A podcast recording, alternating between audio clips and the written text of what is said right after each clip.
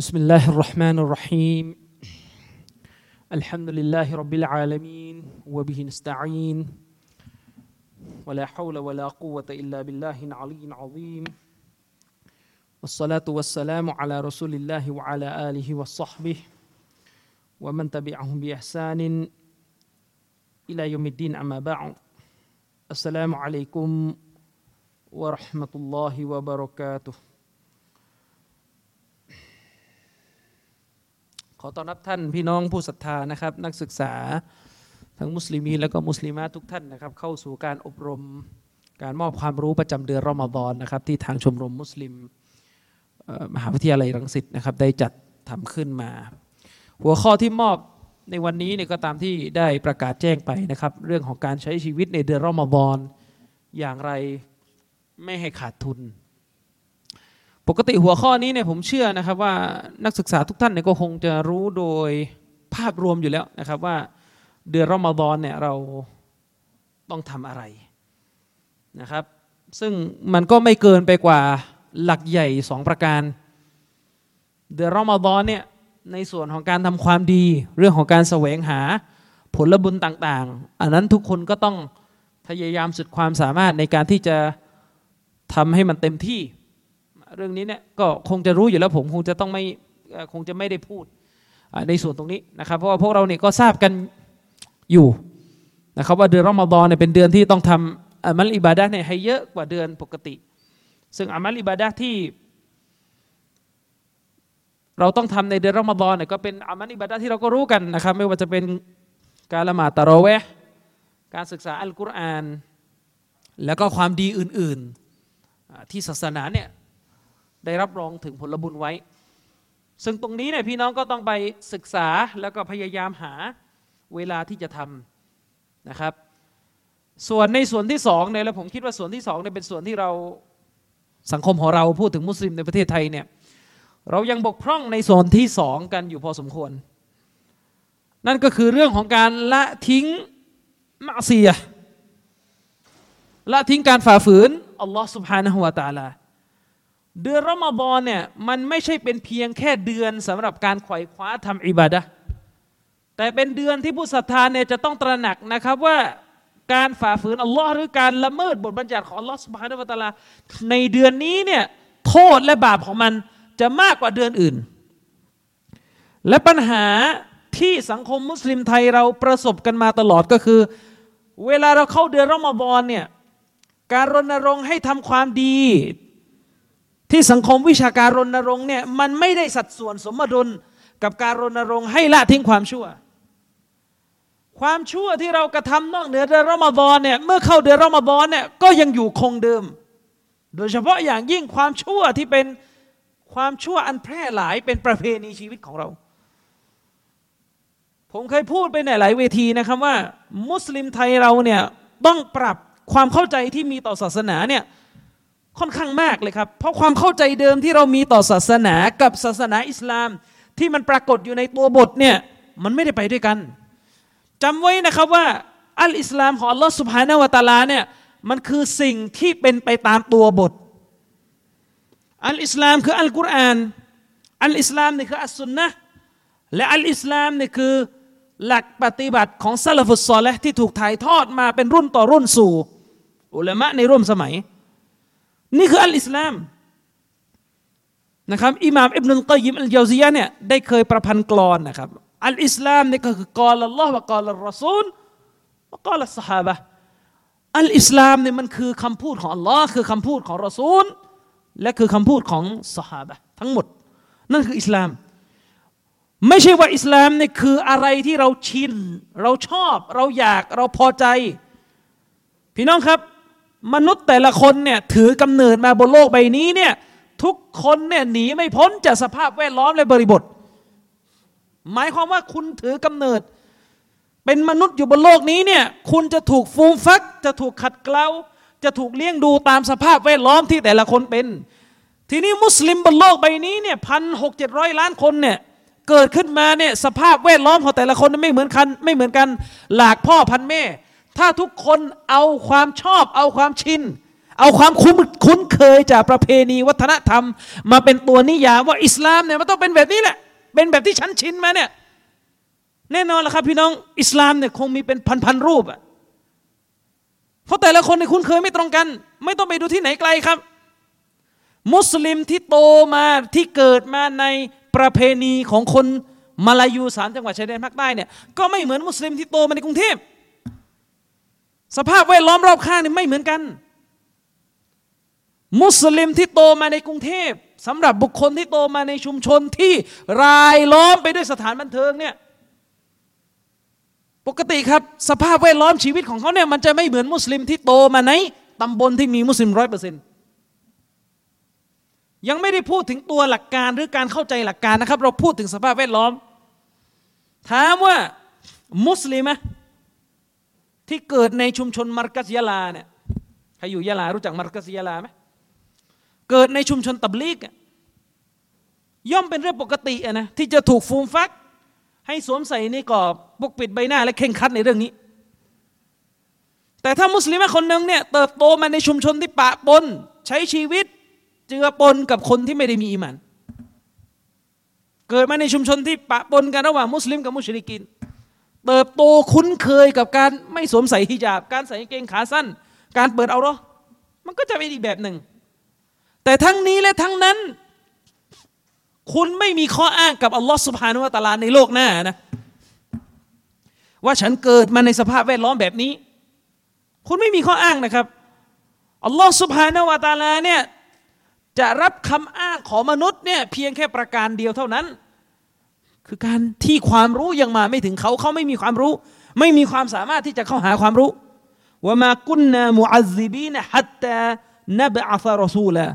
อัลลอฮ์บอกว่าอัลลอฮ์เนี่ยจะไม่ลงโทษมนุษย์ จนกว่าอัลลอฮ์เนี่ยจะส่งหลักฐาน จะส่งรอซูล จะส่งความรู้ศาสนา ที่กระจ่างชัดไปยังคนคนนั้นก่อน หมายความว่าถ้ามนุษย์เนี่ยยังไม่มีความรู้ การลงโทษจากอัลลอฮ์ที่จะเอาผิดเขาเวลาเขาฝ่าฝืนอัลลอฮ์นี่ยังไม่ยังไม่เกิดขึ้น แต่ท้ายที่สุดเนี่ย ไม่ว่าคุณจะเกิดหรือมีชีวิต หรือมีปูมหลังที่มาจากสังคมแบบใดก็ตามแต่ คุณไม่มีข้ออ้างกับอัลลอฮ์สุบฮานุตะลาในการฝ่าฝืนบทบัญญัติของพระองค์อัลลอฮ์บัญญัติอิสลามลงมา เพื่อให้มุสลิมทั่วโลก เสมอกันเท่ากันในการปฏิบัติ นี่คืออิสลามที่มีความเป็นสากลอยู่ในตัว ไม่ใช่อิสลามที่มันพกผันตาม ประเพณีท้องที่นะไม่ใช่สัจธรรม อิสลามนี่มีความเป็นสากลอยู่ในตัว ฉะนั้นหลักการของอัลลอฮ์สุบฮานาอัลลอฮ์บทบัญญัติอิสลามเนี่ยมันคือบทบัญญัติที่เราได้มาจากตัวบท ฉะนั้นก็ต้องว่ากันตามตัวบท ต้องว่ากันตามตัวบท ผมเกริ่นนำอย่างนี้มาเนี่ยเพื่อจะเตือนผู้ศรัทธาทุกคนและรวมถึงตัวผมเองนะครับว่า เดือนรอมฎอนเนี่ย นักวิชาการเนี่ยเขาได้อธิบายไว้นะครับว่าเดือนรอมฎอนเนี่ยเป็นเดือนที่ถ้าเราทำอามันอิบาดะทำความดีต่าง ๆ ที่เราสั่งใช้ผลบุญของมัน ก็จะยิ่งพอกพูนมากขึ้นกว่าเดือนอื่นนะครับเดือนรอมฎอนเป็นเดือนแห่งการอภัยโทษมันก็มารอมฎอนนะวะติมันก็มารอมฎอนอีมานันวะติซาบันกุฟิรละหูมากัดดามามินซัมบิคนที่ ยืนขึ้นทำการละหมาดในสภาพที่มีอีมาน ในค่ำคืนของเดือนรอมฎอนโดยมุ่งหวังที่จะได้รับ ผลบุญและการอภัยโทษจากอัลลอฮฺสุบฮานาวะตะลาอัลลอฮ์สัญญานะครับ ท่านนบีแจ้งไว้ในฮะดิษนี้อัลลอฮ์สัญญาว่าอัลลอฮ์จะอภัยโทษให้แก่บาปที่ผ่านพ้นมา แต่ในขณะเดียวกันภาพตรงข้าม นักวิชาการอธิบายไว้ เดือนรอมฎอนก็เป็นเดือนที่อัลลอฮ์จะเอาโทษมนุษย์ มากกว่าเดือนอื่น ถ้ามนุษย์กระทำบาปในเดือนนี้ ฉะนั้นเวลาเราสอนศาสนาหรือเวลาเราพูด หรือปรับความเข้าใจในเดือนรอมฎอนเนี่ยอย่าพูดเพียงแค่ว่าเดือนรอมฎอนเนี่ยเป็นเดือนแห่งการไขว่คว้าทำอามันอิบาดะต้องพูดต่อนะครับว่าเดือนรอมฎอนเนี่ยเป็นเดือนของการถูกเอาโทษมากกว่าเดือนอื่น ถ้าเขาหมายถึงตัวมนุษย์เนี่ยกระทำความผิดในเดือนรอมฎอน ความผิดอะไรก็ตามแต่ที่อิสลามนับว่าบาป ไม่ว่าคุณจะชอบหรือไม่ชอบ คุณไม่มีสิทธิ์เถียงอัลลอฮ์และคุณก็ไม่มีสิทธิ์ที่จะโกรธเคืองผู้สอนศาสนา เพราะผู้สอนศาสนาเนี่ยในความเป็นจริงให้อะไรคุณไม่ได้ สมมุติยกตัวอย่างอะสมมุติว่าถ้าวันนี้เนี่ยคุณเนี่ยมาติดสินบนผมมาซื้อตัวผม แล้วบอกว่าอาจารย์อาจารย์ช่วยบรรยายเอาใจประชาชนหน่อยประชาชนเขาชอบแบบนี้อาจารย์ช่วยไปหาหลักการมา เล่นลิ้นแล้วก็บรรยายเอาใจประชาชนหน่อย ต่อให้ผมทำตามที่คุณสั่งเนี่ย คุณก็ไม่ได้สวรรค์ เพิ่มขึ้นแม้แต่เซนเดียว สิ่งที่คุณได้ก็คือการโกหกหลอกลวง และการยื้อเวลาจากผมเท่านั้น ถ้าผมทำตามนั้นนะครับ ฉะนั้นเดือนรอมฎอนเนี่ยสิ่งที่สังคมของเราจะต้องพูดและย้ำ ให้มันเกิดการเปลี่ยนแปลงก็คือ เดือนรอมฎอนเนี่ยฮะดิษนบีบอกว่าเชตอนเนี่ยโดนล่ามฮะดิษนบีเนี่ยบอกว่าเชตอนโดนล่ามแน่นอนว่าอุลามะเนี่ยอาจจะมีข้อขัดแย้งในคำอธิบาย ว่าคำว่าเชตอนโดนล่ามเนี่ยหมายถึงอะไร แต่ว่าสาระรวมเดือนรอมฎอนเนี่ยสื่อที่จะกระตุ้นให้มนุษย์ทำบาปเนี่ยมันจะไม่รุนแรงเท่ากับเดือนอื่น ฉะนั้นถ้าเดือนรอมฎอนเนี่ยมนุษย์ยังทำบาป เชกเช่น บาปที่ตัวเองกระทำเดือนอื่น หมายถึงว่าเราเนี่ยทำบาปในเดือนอื่นๆเราทำอะไรบ้าง เดือนรอมฎอนเราก็ทำกันเหมือนเดิมนะเช่นนั้นแล้วเนี่ยบาปที่เรากระทำในเดือนรอมฎอนเนี่ยโทษของมันจะหนักหน่วงกว่าเดือนอื่นที่เราทำโทษของมันเนี่ยจะหนักหน่วงกว่าเดือนอื่นที่เรามากกว่าเดือนอื่นที่เราได้กระทำไป ฉะนั้นหัวข้อวันนี้เนี่ยใช้ชีวิตอย่างไรในเดือนรอมฎอนไม่ให้ขาดทุนเนี่ยผมคงจะไม่พูดนะนะเรื่องอามันอิบาดะห์เนี่ยเพราะว่าสังคมพูดกันมาหมดแล้ว และยิ่งไปกว่านั้นอามันอิบาดะห์หลายประการที่เราเน้นย้ำในเดือนรอมฎอนเนี่ยให้เรากระทำเนี่ยฮุกกลมบทบัญญัติของมันข้อตัดสินของมันเนี่ยยังไม่ใช่ฟารดูด้วยซ้ำอันนี้พูดในเชิงเปรียบเทียบไม่ได้พูดในเชิงจะให้เราเนี่ยปล่อยปละละเลย ผมเปรียบเทียบนะครับถ้ามุสลิมคนหนึ่งเนี่ยไม่ละหมาดตะเรเวห์เลยแม้แต่คืนเดียว ในเดือนรอมฎอน ถามว่าบาปไหมถามว่าบาปหรือเปล่า ยังไม่มีบาปเลยครับ ยังไม่มีบาปเลยนะครับ อืมแต่ในทางกลับกัน บาปที่เรากระทำอยู่ซ้ำๆซากๆทั้งนอกรอมฎอนและในรอมฎอนเนี่ยถ้าเราทำไปแล้วเนี่ย มันจะเกิดอะไรขึ้นถ้าเราไม่ทิ้ง ผมยกประเด็นนี้มาเนี่ยเพื่อให้ทุกคนเนี่ยตระหนักนะครับ ว่าศาสนาของอัลลอฮ์สุบฮานาอัตะลาเนี่ยไม่ใช่เรื่องเล่น ไม่ใช่เรื่องที่เราจะมาทำปล่อยปละละเลย ไม่ใช่เรื่องที่เราจะมาทำย่อนยาน โดยเฉพาะอย่างยิ่งสังคมมุสลิมไทยเราเนี่ยผมอยู่ในวงการศาสนามาเนี่ยยีกว่าปีเนี่ยยีปีที่ติดตามมาเนี่ยสิ่งที่เราเห็นมาตลอดก็คือเราเป็นสังคมที่ทำเบาความกับเรื่องบาป แต่เราจะให้น้ำหนักกับการทำอามันอิบาดะซึ่งอามันอิบาดะบางตัวที่เราให้น้ำหนักเนี่ยยังไม่ใช่วาจิบ ไม่ใช่ฟัรดูด้วยซ้ำผมพูดในย้ำอีกครั้งว่าไม่ได้ต้องการที่จะทำให้เราเนี่ย ล่อยปะละเลยกับอามันอิบาดะอามันอิบาดะเป็นเรื่องที่ต้องส่งเสริม แต่อามันอิบาดะที่เราส่งเสริมเนี่ยนะครับ มันจะต้องมาขนานสมดุลกับการละทิ้งบาป แต่ถ้าสังคมเนี่ยไม่กระตุ้นเรื่องการละทิ้งบาป กระตุ้นแต่เรื่องการทำความดีรอมฎอนนั่นก็ขาดทุน ถ้าเราเข้าใจหลักการที่ว่าอัลกบาเอรบาปใหญ่ ไม่สามารถทำอามันอิบาดะไปลบล้างได้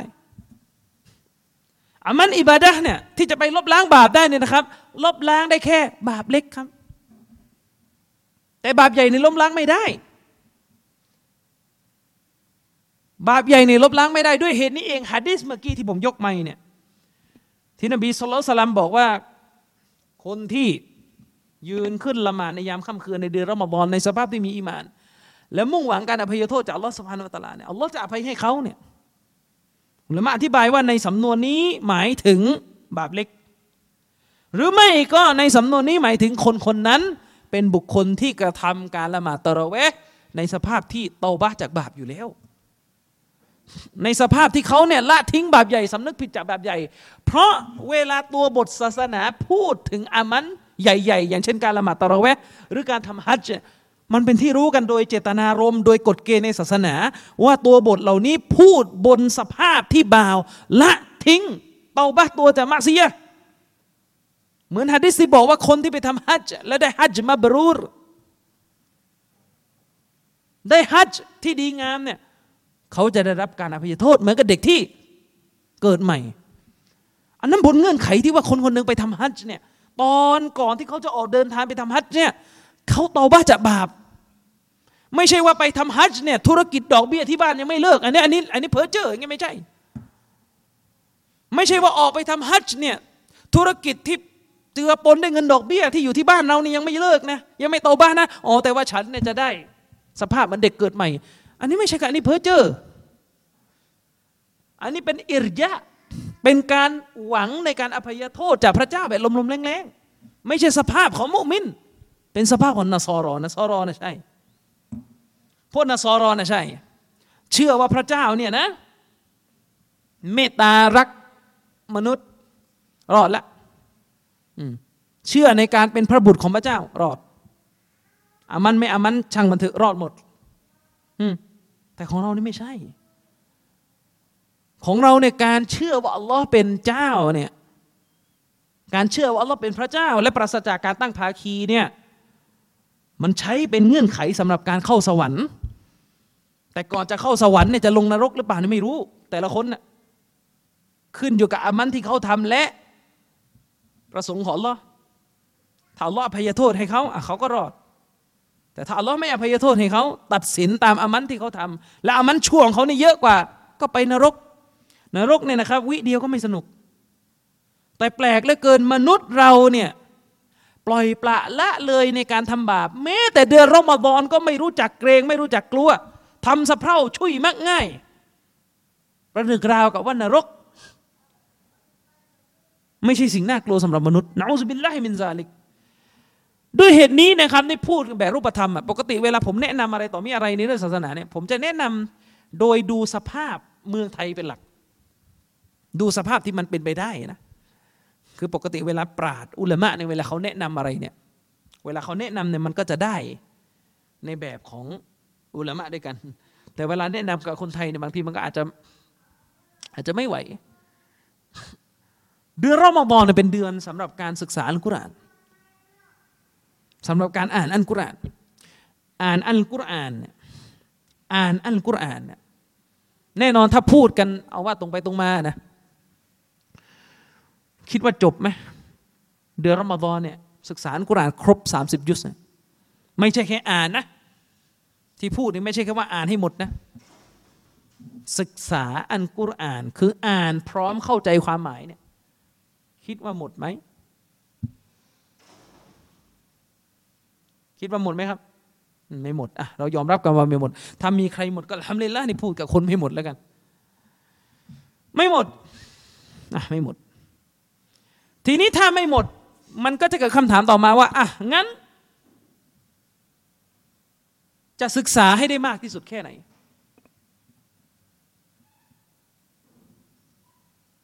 จะศึกษาอัลกุรอานในเดือนรอมฎอนพร้อมความเข้าใจในความหมายอย่างถูกต้อง และนำไปสู่การปฏิบัตินะให้ได้มากที่สุดในแค่ไหน ผมบอกอะนะกับหลาย ๆ คนน่ะกับหลาย ๆ คน อาจจะไม่ใช่กับทุกคน อีกหลายส่วนก็อาจจะไม่ได้เป็นไปตามนี้ แต่ผมเชื่อว่าสำหรับหลายคนเนี่ย ศึกษาอัลกุรอานในเดือนรอมฎอนเนี่ยเอาแค่ยุดสามสิบนี่ก็จะไม่ไหวแล้ว ศึกษาอัลกุรอานในเดือนรอมฎอนเอาแค่ยุดสุดท้ายเนี่ยยุดที่สามสิบเนี่ยให้เข้าใจความหมายถ้าให้ดีเยี่ยมไปเลยก็คือท่องมาด้วย และให้เข้าใจความหมายพร้อมคำอธิบายที่ถูกต้องเนี่ยผมว่าแค่นี้ก็ยากสำหรับหลายคน แต่ถ้าจะตั้งเป้า ผมพูดเป้าที่มันรูปธรรมและเป็นไปได้ก่อนนะเอาวามเอาวามเมืองไทยเนี่ยเอายุดสามสิบให้หมดในเดือนรอมฎอนเนี่ยได้ไหมพร้อมความเข้าใจในความหมาย อันกุรอานเนี่ยสามสิบยุสหนึ่งเล่มเนี่ยยุสสุดท้ายในยุสที่สามสิบเนี่ยเป็นยุสที่เป็นจุดเริ่มต้นเบสิกสำหรับการเข้าใจอิสลามที่สุดล้วถ้าไม่ได้นับสุรฟาติฮะนะ ราะอัลกุรอานยุดสามสิบเนี่ยเนื้อหาของมันคือเนื้อหาที่ถูกประทานลงมาในนครมักกะเป็นสุรมักกียะเป็นอัลกุรอานที่ถูกประทานลงมาในนครมักกะซึ่งสาระของยุสที่สามสิบเนี่ยไม่เกินสามประการหนึ่งคืออัตตฮีดการกราบไหว้อัลลอฮฺสุฮานุตะลาองเดียว การละทิ้งการตั้งภาคี เนื้อหาในยุคสามสิบนี่จะวนเวียนอยู่กับสามหลักนี้หนึ่งคืออัตตฮีด สองคืออันมาดการฟื้นคืนชีพในโลกหน้า เพื่อไปรับ ผลที่มนุษย์กระทำใครทำดีก็รอดไป ใครทำเลวก็ขึ้นอยู่กับประสงค์ของลอต่เราอภัยให้ก็รอดถ้าลอไม่อภัยให้แล้วก็ลงโทษตามที่ทำก็หายนะ แล้วก็สามก็คือ อันนบูวะการปฏิบัติตามแบบอย่างของท่านรอซูลสัลลัลลอฮุสลัมเพียงแต่ว่าในการประกาศอิสลามณที่นครมักกะ บทบัญญัติคือพวกเรื่องของชรีอะกฎหมายข้อปฏิบัติเนี่ยยังไม่ถูกประทานลงมา ที่นครมักกะเนี่ยสิ่งที่ท่านนาบีจะสอนควบคู่กับเรื่องของการสักการะอัลลอฮ์องเดียว ควบคู่กับเรื่องของโลกหน้าก็คือเรื่องของการปฏิบัติตัวในศีลธรรม จัญญาบางอย่าง ที่อิสลามเน้นย้ำ สิ่งที่นบีจะสอนคู่กับเรื่องเตาฮีดในนครมักกะก็คือนบีเนี่ยจะมาสอนเรื่องของจัญญามารยาทอันเป็นจัญญามารยาทที่พวกอาหรับยะฮิลียะเนี่ยมันไม่มี มันขาดหาย เรารู้กันสำหรับคนที่ศึกษาประวัติของท่านนบี ว่าพวกอาหรับยาฮิลียะเนี่ยเขามีความบกพร่องในเรื่องคุณธรรมการเป็นมนุษย์เนี่ยหลากหลายประการเลวร้ายที่สุดที่พวกอาหรับยาฮิลียะ กระทำก็คือการมั่วในเรื่องเพศ ผู้หญิงอาหรับ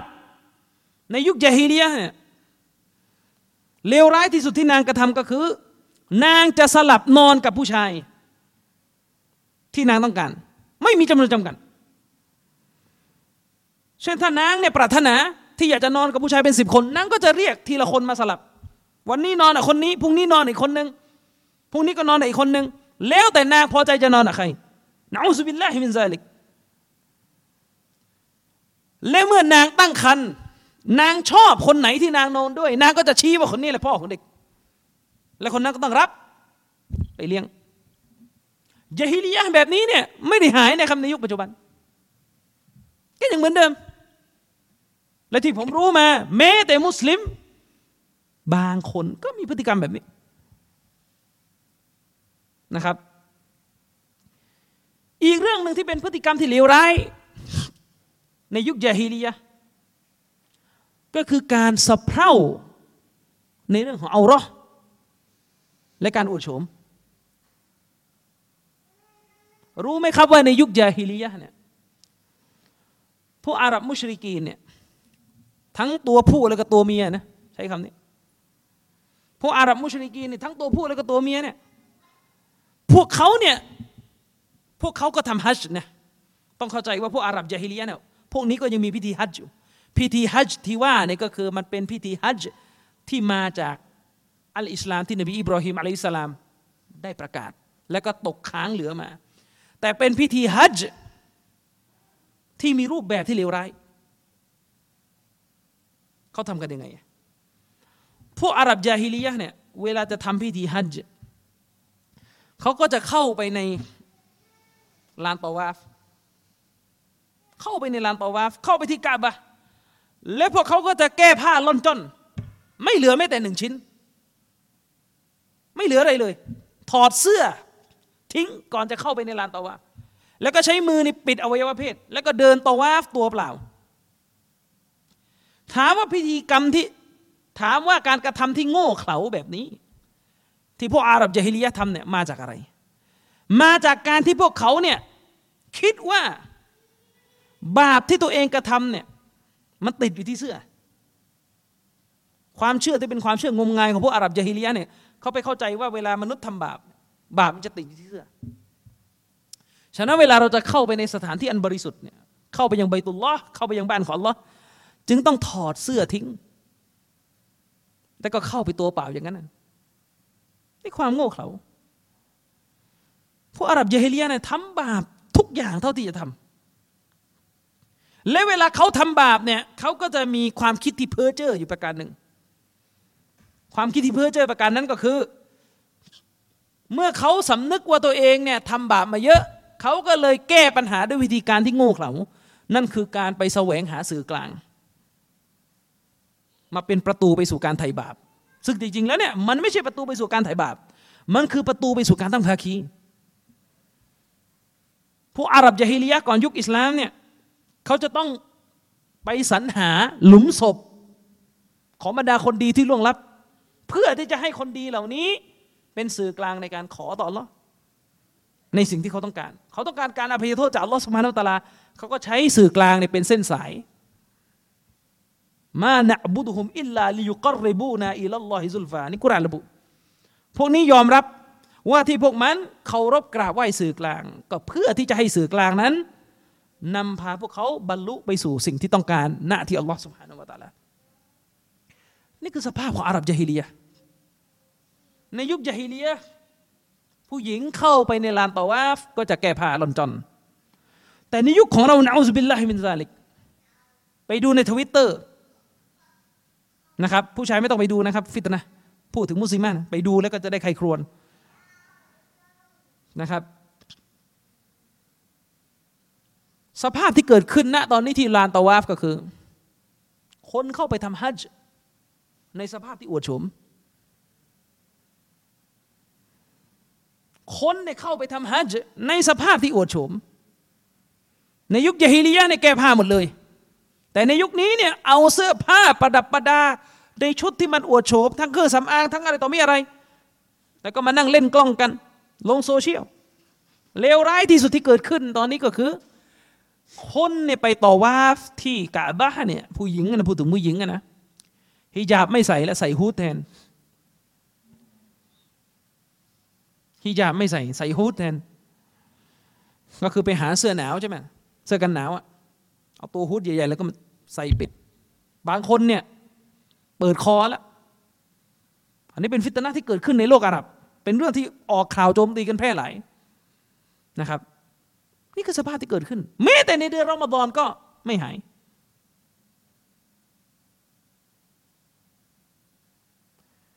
ผมยกประเด็นนี้มาเนี่ยเพื่อที่จะทำให้เราเนี่ยเห็นภาพนะครับว่าการเป็นบ่าวของเราเนี่ย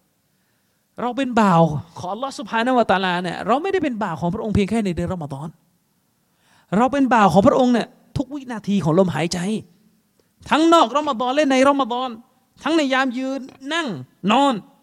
เราเป็นบ่าวของลอสุบฮานวตะลาเนี่ยทุกวินาที และการเป็นบ่าวที่เราเนี่ยถูกสั่งใช้ให้เป็น มันคือการเป็นบ่าวที่เป็นไปตามพระดำรัสของลอและสุนนะของท่านนบี ไม่ได้เป็นบ่าวของอัลลอฮ์โดยใช้ประเพณี ใช้ความชินของเรา หมายความว่าเราเป็นมุสลิมเนี่ย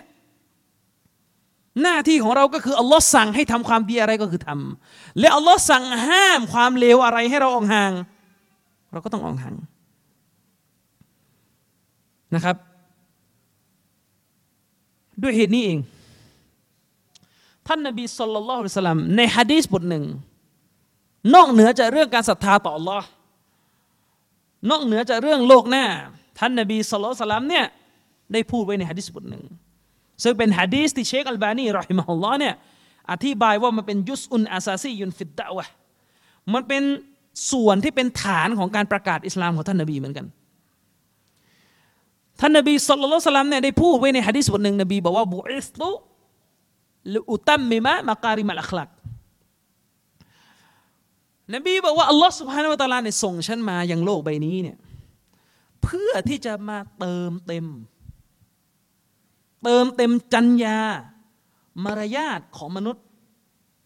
ให้มันอยู่ในสภาวะที่สมบูรณ์อัลลอฮ์ส่งนบีมุฮัมมัดมาในเป้าหมายก็คือเพื่อมาเติมเต็ม วินัยของมนุษย์มาการิมัลอัคลักแล้วแต่จะแปลวินัยของมนุษย์จัญญาของมนุษย์มารยาทของมนุษย์เนี่ย จากที่มันอยู่ในสภาวะที่ไม่สมบูรณ์ส่งนบีมาเพื่อมาเติมให้มันสมบูรณ์นักวิชาการได้อธิบายฮะดิษบทนี้ว่า เป้าหมายของฮะดิษบทนี้ก็คือท่านนบีนี่กำลังจะบอกเราว่า ในยุคยาฮิลียะเนี่ยชาวอาหรับยาฮิลียะเนี่ยพวกเขาเนี่ยยังเหลือจัญญามารยาทบางประการ ที่ตกทอดมาจากศาสนาอิสลาม ของนบีอิบราฮิมของนบีอิสมาอินแต่อยู่ในสภาพที่ไม่สมบูรณ์ ยังเหลือบางข้อ แต่ว่าส่วนใหญ่เสียหาย ส่วนใหญ่นี่เสียหาย แต่เหลือแค่บางข้อ ทีนี้ด้วยความที่มันไม่สมบูรณ์เช่นนี้เนี่ยอัลลอฮ์سبحانه وتعالىเลยส่งนบีมุฮัมมัดซึ่งเป็นนบีจากหมู่ชนเดียวกับพวกเขานบีมุฮัมมัดนี่เป็นสายเลือดของนบีอิสมาอิลเป็นสายเลือดของนบีอิบราฮิม อัลลอฮ์ส่งนบีมุฮัมมัดมา เพื่อมาเติมเต็ม ด้วยเหตุนี้ครับพี่น้อง ถ้าเราจะพูดกันแบบตรงไปตรงมานะตามหัวข้อวันนี้เลย ใช้ชีวิตอย่างไรในเดือนรอมฎอนไม่ให้ขาดทุนคำตอบง่าย ๆ เลยครับ ใช้ชีวิต ตามสิ่งที่ท่านนาบีสอน ใช้ชีวิตในเดือนรอมฎอนแบบไม่ขาดทุนก็คือใช้ชีวิต ตามแบบที่ท่านนาบีสอน ตั้งแต่ตื่นนอน ยันตื่นกินสะฮูดนั่นแหละกิจกรรมชีวิตตั้งแต่วินาทีที่เราตื่นนอนมาจนกระทั่งเข้านอนแล้วก็ตื่นขึ้นมากินสะฮูดเนี่ยใช้ชีวิตตามแบบที่นบีสั่งนั่นแหละนั่นแหละไม่ขาดทุน แต่ทีนี้ประเด็นก็คือ เราเนี่ย ตั้งใจจริง ๆ หรือเปล่าว่าจะเรียนรู้วิถีชีวิตที่อิสลามเนี่ยกำหนด ถ้าเราไม่ได้ตั้งใจจะเรียนรู้ไม่ได้ตั้งใจที่จะปฏิรูป จะแก้ไข หัวข้อที่ตั้งแบบนี้มันก็จะลอยๆอย่างนี้ทุกปี แล้วก็สุดท้ายก็แก้อะไรก็ไม่ได้ สิ่งหนึ่งที่ผมอยากพูด และผมเตือนทุกที่ที่ผมไป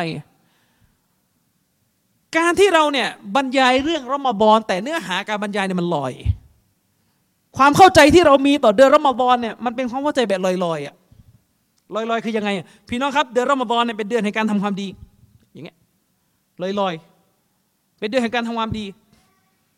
เป็นเดือนของการที่เราต้องยำเกรง พูดกว้างๆเงี้ยแล้วก็ไม่ลงรายละเอียด คือไอการพูดกว้างๆเนี่ยมันพูดได้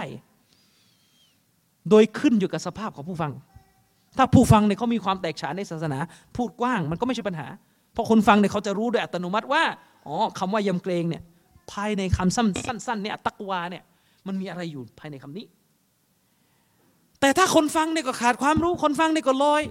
คนฟังเนี่ยก็ไม่ได้มีความเข้าใจที่ละเอียด คนพูดก็ลอยลอยกันไปลอยกันมา สุดท้ายเดือนรอมฎอนบรรจบมากี่ปีมะเสีย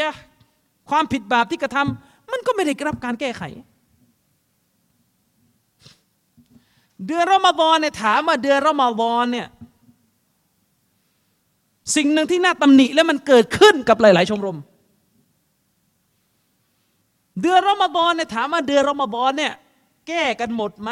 ปัญหาเรื่องการละศีลอดที่มันไม่อยู่ในกรอบของอิสลาม แต่ก่อนนี่ผมเดินเชิญบ่อยนะจนตอนหลังบอกแล้วไม่อยากไปแล้วไม่อยากไปแล้วเพราะว่าอะไรครับ คือเดือนรอมฎอนเนี่ยปกติของร่างกายทุกคนแหละทั้งเหนื่อย ทั้งล้าทั้งหิว แต่ถ้าเราจะไปเพื่อละศีลอดอย่างที่ใด เราต้องการไปยังที่ที่มีการละศีลอดอันมีบารอกะผู้ที่เป็นผู้ศรัทธาต่อลอสุบฮานุตลาเนี่ยไม่ได้ต้องการดันด้นออกจากบ้านร้อนก็ร้อนวันนี้นะเขาแจ้งมาใช่ไหมกี่องศานะห้าสิบบางนาใช่ไหมห้าสิบใครมั่งอยากออกจากบ้านมานั่งร้อน แบบเนี้ยนะผมเชื่อว่าพวกคุณเป็นนักศึกษาเนี่ยมาเรียนที่มหาลัยยังเหนื่อยเลย เป็นไปได้นะอยากขอมหาลัยให้ ให้หยุดเดือนนี้นะถ้าเป็นไปได้ แต่ถามว่าเราเนี่ยดันด้นออกมาจากบ้านเพื่อมาเจอความร้อน ความร้อนของอากาศ แล้วต้องมาเจอความร้อนของไฟนรกตอนจบอีกอะหลายพื้นที่มีการจัดเลี้ยงละศีลอด ในสภาพที่ฝ่าฝืนหลักการของลอสมาโนตละหนึ่ง เป็นการละศีลอดที่ไม่ระวังขอบเขตของชายหญิง เป็นการละสินอดที่ไม่ระวังขอบเขตของชายหญิง ถ้าคุณรู้ว่าตัวบทศาสนาพูดถึงโทษของการปะปนชายหญิงขนาดไหน ผมเชื่อว่าคุณจะคิดว่าไม่ต้องละดีกว่า ถ้าละแบบนี้ นั่งกินน้ำเปล่าอยู่บ้านดีกว่า อุตส่าห์อดทนสำหรับหลายคนนะ อุตส่าห์อดทน ปกป้องสายตา ปกป้องลิ้น ปกป้องนิ้ว ปกป้องร่างกายของตัวเองออกจากความผิดบาป และสุดท้ายต้องมานั่งบาปก่อนที่จะละศีลอด แล้วก็ลาไปยังหลังละศีลอดเพราะว่าตอนนี้ประเพณีที่มันไม่โอเคมากๆในสังคมของเราก็คือ การละศีลอดเนี่ยมันเป็นประเพณีพบปะสังสรรค์ มีมุสลิมีนคนหนึ่งเคยยอมรับกับผมตรงๆ และผมก็ไม่รู้ว่าในใจของใครเนี่ยคิดอย่างนี้กันบ้างหรือเปล่า มีมุสลิมีนเนี่ยเคยยอมรับกับผมตรงๆว่าอาจารย์ ผมพูดกับอาจารย์แบบไม่อายเลยแต่ตอนนี้ผมเตาบ้าแล้วเขาว่ากันแต่ก่อนเนี่ยผมชอบไปมาก งานละศีลอดถามว่าไปทำไมอะผมจะไปดูผู้หญิง พูดกับผมตรงๆอย่างนั้น ผมจะไปดูผู้หญิง ผมถามว่าทำไมทำไมทำไมต้องไปดูงานนี้ ก็บอกว่าเพราะว่างานละศีลอดเนี่ยมันเป็นงานที่มากันหมด ทั้งหนุ่มทั้งสาวมากันหมดนะครับ และเพศหญิงเองจำนวนไม่น้อย ก็ประดับประดามาอวดโฉมกันในงานละศีลอดแต่งหน้าทาปากมา ผมก็อยากไปดู เพราะว่างานอื่นดูไม่ค่อยได้ นี่คือสภาพความจริงที่เกิดขึ้นนะ นี่คือสภาพความจริงที่มันเกิดขึ้น อาจจะไม่ทุกชมรม อาจจะไม่ทั้งหมด แต่ยอมรับไหมครับว่ามี หรือโลกสวยบอกว่าไม่มีกัน ยอมรับไหมครับว่ามีมีอันนี้คือพูดในระดับชมรม ในระดับไม่ใช่นักศึกษา ระดับองค์กรศาสนาก็มีนะครับ ระดับคนที่อยู่ในวัยทำงานแล้วก็มีนะงานละศีลอดจัดกันเลี้ยงกันหรูหราที่โรงแรมนะครับบารอกะเนี่ยหมดไปตั้งแต่ตั้งแต่อะไรครับ ตั้งแต่ให้พนักงานเสิร์ฟอาหารเนี่ยเอาพนักงานของโรงแรม เป็นผู้หญิงไม่ได้ใส่ฮิญาบไม่ใช่มุสลิมะมานั่งตักอาหารเสิร์ฟเลี้ยงบรรดาราชครู ช้คำนี้บรรดาราชครู ราชครูจบนอกทั้งนั้น แต่เวลาสอนชาวบ้านเวลาขึ้นคุตบะเดือนนี้เป็นเดือนแห่งอันจำเริญจำเริญไม่จำเริญเนี่ยมันอยู่ที่ตัวเราทำด้วย แน่นอนตัวเดือนเนี่ยอัลลอฮ์ประทานความจำเริญมา แต่ถ้าท่านไม่รับความจำเริญ ท่านเอาความบาปไปแลกก็จบแค่นั้นนะครับ นี่มันทำให้เราเนี่ยตระหนักถึงหะดีษของท่านนบีบาดอัลอิสลามุกอรีบันอิสลามเนี่ยเริ่มต้นมาในสภาพคนแปลกหน้า ฟาซายาอูดุกะมาบาดะกรีบันแล้ววันหนึ่งอิสลามเนี่ยจะกลับมายังคนแปลกหน้าอีกครั้งหมายถึง มุสลิมเนี่ยมีจำนวนเยอะ แต่คนที่จะเคร่งครัดตามหลักการจริงๆเนี่ยมันมีน้อย จนไอ้คนเคร่งเนี่ยกลายเป็นตัวประหลาดอัลตูบาลิลกูรบะ สวรรค์จะได้แต่คนที่อยู่ในสภาพที่แปลกหน้า ฉะนั้นเดือนรอมฎอนเนี่ยทฤษฎีมันไม่เยอะหรอกครับ การปฏิบัติต่างหากที่ต้องเยอะ เดือนรอมฎอนเนี่ยหลักสำคัญก็คือทำในสิ่งที่อัลลอฮ์ใช้ ออกห่างจากสิ่งที่อัลลอฮ์ห้าม แต่คำถามก็คืออัลลอฮ์ห้ามอะไรบ้าง เรารู้หรือเปล่านี่คือประเด็นอัลลอฮ์ห้ามอะไรไว้บ้าง เรารู้หรือเปล่า นั่นคือประเด็น เวลาเราบอกว่าออกห่างจากสิ่งที่อัลลอฮ์ห้ามเนี่ยบางคน ก็นึกสิ่งที่อัลลอฮ์ห้ามไม่เกินอยู่ห้าข้อ แล้วทีนี้มันจะแก้ไขอะไรได้เลยถ้าเป็นอย่างเงี้ยอัลลอฮ์ห้ามอะไรบ้างอะ ห้ามดื่มสุราอะฉันไม่ดื่มแล้วสบายใจแล้วห้ามอะไรอีกอัลลอฮ์ห้ามซีนาฉันไม่ซีนาแล้วสบายใจ ก็คือนับได้ไม่เกินอยู่ห้าข้อ ไม่ใช่ครับในอิสลามของเราเนี่ยกะบ้าเอรบาปใหญ่เนี่ยที่อุลามะประมวลมาเนี่ยบาปใหญ่ที่เป็นบาปใหญ่แบบดังๆอะบาปใหญ่แบบคนทำกันแพร่หลายเนี่ยมันอยู่ประมาณ 70 ข้อ ซึ่งจริงๆแล้วเนี่ยมันมีเกินกว่านั้น เจ็ดสิบข้อที่อิหม่ามอัซฮะบีรอฮิมะฮุลลอฮ์เนี่ยได้รวบรวมไว้ในหนังสืออัลกอัลกบาเอรหนังสือบาปใหญ่ของท่านเนี่ยมันประมาณ 70 กว่าข้อ แต่ใน 70 ข้อนั้นน่ยมีคนน่ยมาถามผมอาจารย์ มีมุสลิมคนหนึ่งมาถามผมจริงๆก็ภรรยาผมเองแหละภรรยาผมเนี่ยมาถามผมว่าทำไมใน 70 ข้อนี้เนี่ยที่นักวิชาการเขารวบรวมเนี่ยมันยังไม่มีอีกหลายข้อเลยที่เรารู้กันว่าเป็นบาปใหญ่ เช่นในหนังสือของอิหม่ามอัซาฮบีเนี่ยหนังสือบาปใหญ่ที่ท่านรวบรวมเนี่ยไม่มีบาปใหญ่ในเรื่องของการอวดโฉม อัตตบรุจปรากฏอยู่ ทั้งทั้งที่การอวดโฉม การอวดความงามแต่เพศหญิงเป็น เป็นบาปใหญ่ และเป็นบาปใหญ่ที่ลอฮ์ตีตราว่าเป็นจาฮิเลียวกรนฟีบุยูติกุนนะวกรนฟีบุยูติกุนนะอัลลอฮ์สั่งภรรยานบี พวกเธอจงพำนักอยู่ในบ้านของพวกเธอวลาตะบรรจนะตะบรรจลจาฮิลียติลูลา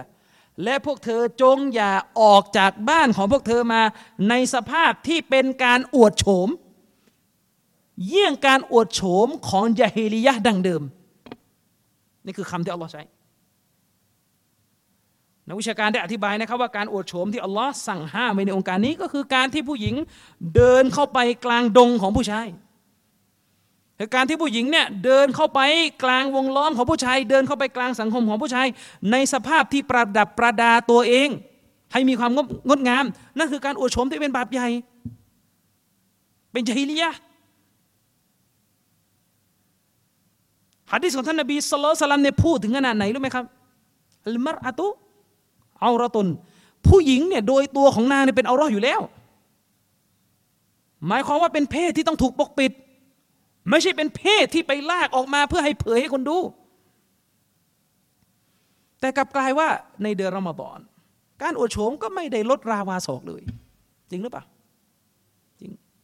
มันจะไปลดราวาศอกอะไรล่ะทุกวันนี้ถ้าถึงขั้นที่ลานตอวาฟเนี่ยเป็นที่อวดโฉมแล้ว หมดแล้ว นั่นยืนอยู่หน้าใบติลละยืนอยู่หน้าบ้านของอัลลอฮ์เนี่ยยังไม่ลดการอวดโฉม แล้วจะไปลดที่ไหนลดในห้องส้วมเหรอเป็นไปไม่ได้ นี่พูดนี่กำลังจะบอกว่าเราอยู่ในยุคสมัยที่เลวร้าย ในยุคสมัยที่สื่อโซเชียลไอสื่ออะไรต่อไม่อะไรเนี่ยมันล้างสมองให้ผู้หญิงเนี่ยบริโภคนะครับ beauty standard มาตรฐานความงาม มุสลิมะถูกดูดเข้าไปเป็นส่วนหนึ่งจากกลไกของโลกทุนนิยม ที่กระตุ้นให้พวกนางเนี่ยผลานทรัพย์ผลานงบ ไปกับการอวดโฉมให้บุรุษเห็น และคำถามว่าเดือนรอมฎอนเนี่ยจะไม่ขาดทุนได้อย่างไร นี่แค่ข้อเดียว แค่ข้อเดียว เวลาเดือนรอมฎอนเข้ามาทีเดี๋ยวมันก็จะต้องมีงาน ถ้าในระดับองค์กรศาสนาก็มีจัดงาน จัดงานเนี่ยไม่ผิด แต่จัดทีไรแล้วก็มีอวดโฉมตลอด ต้นเดือนรอมฎอนเห็นไหมเขาดราม่าอยู่ใน Facebook นะ จัดงานต้อนรับเดือนรอมฎอนแต่ไปเอาเน็ตไอดอลมาเรียกลูกค้าเข้างาน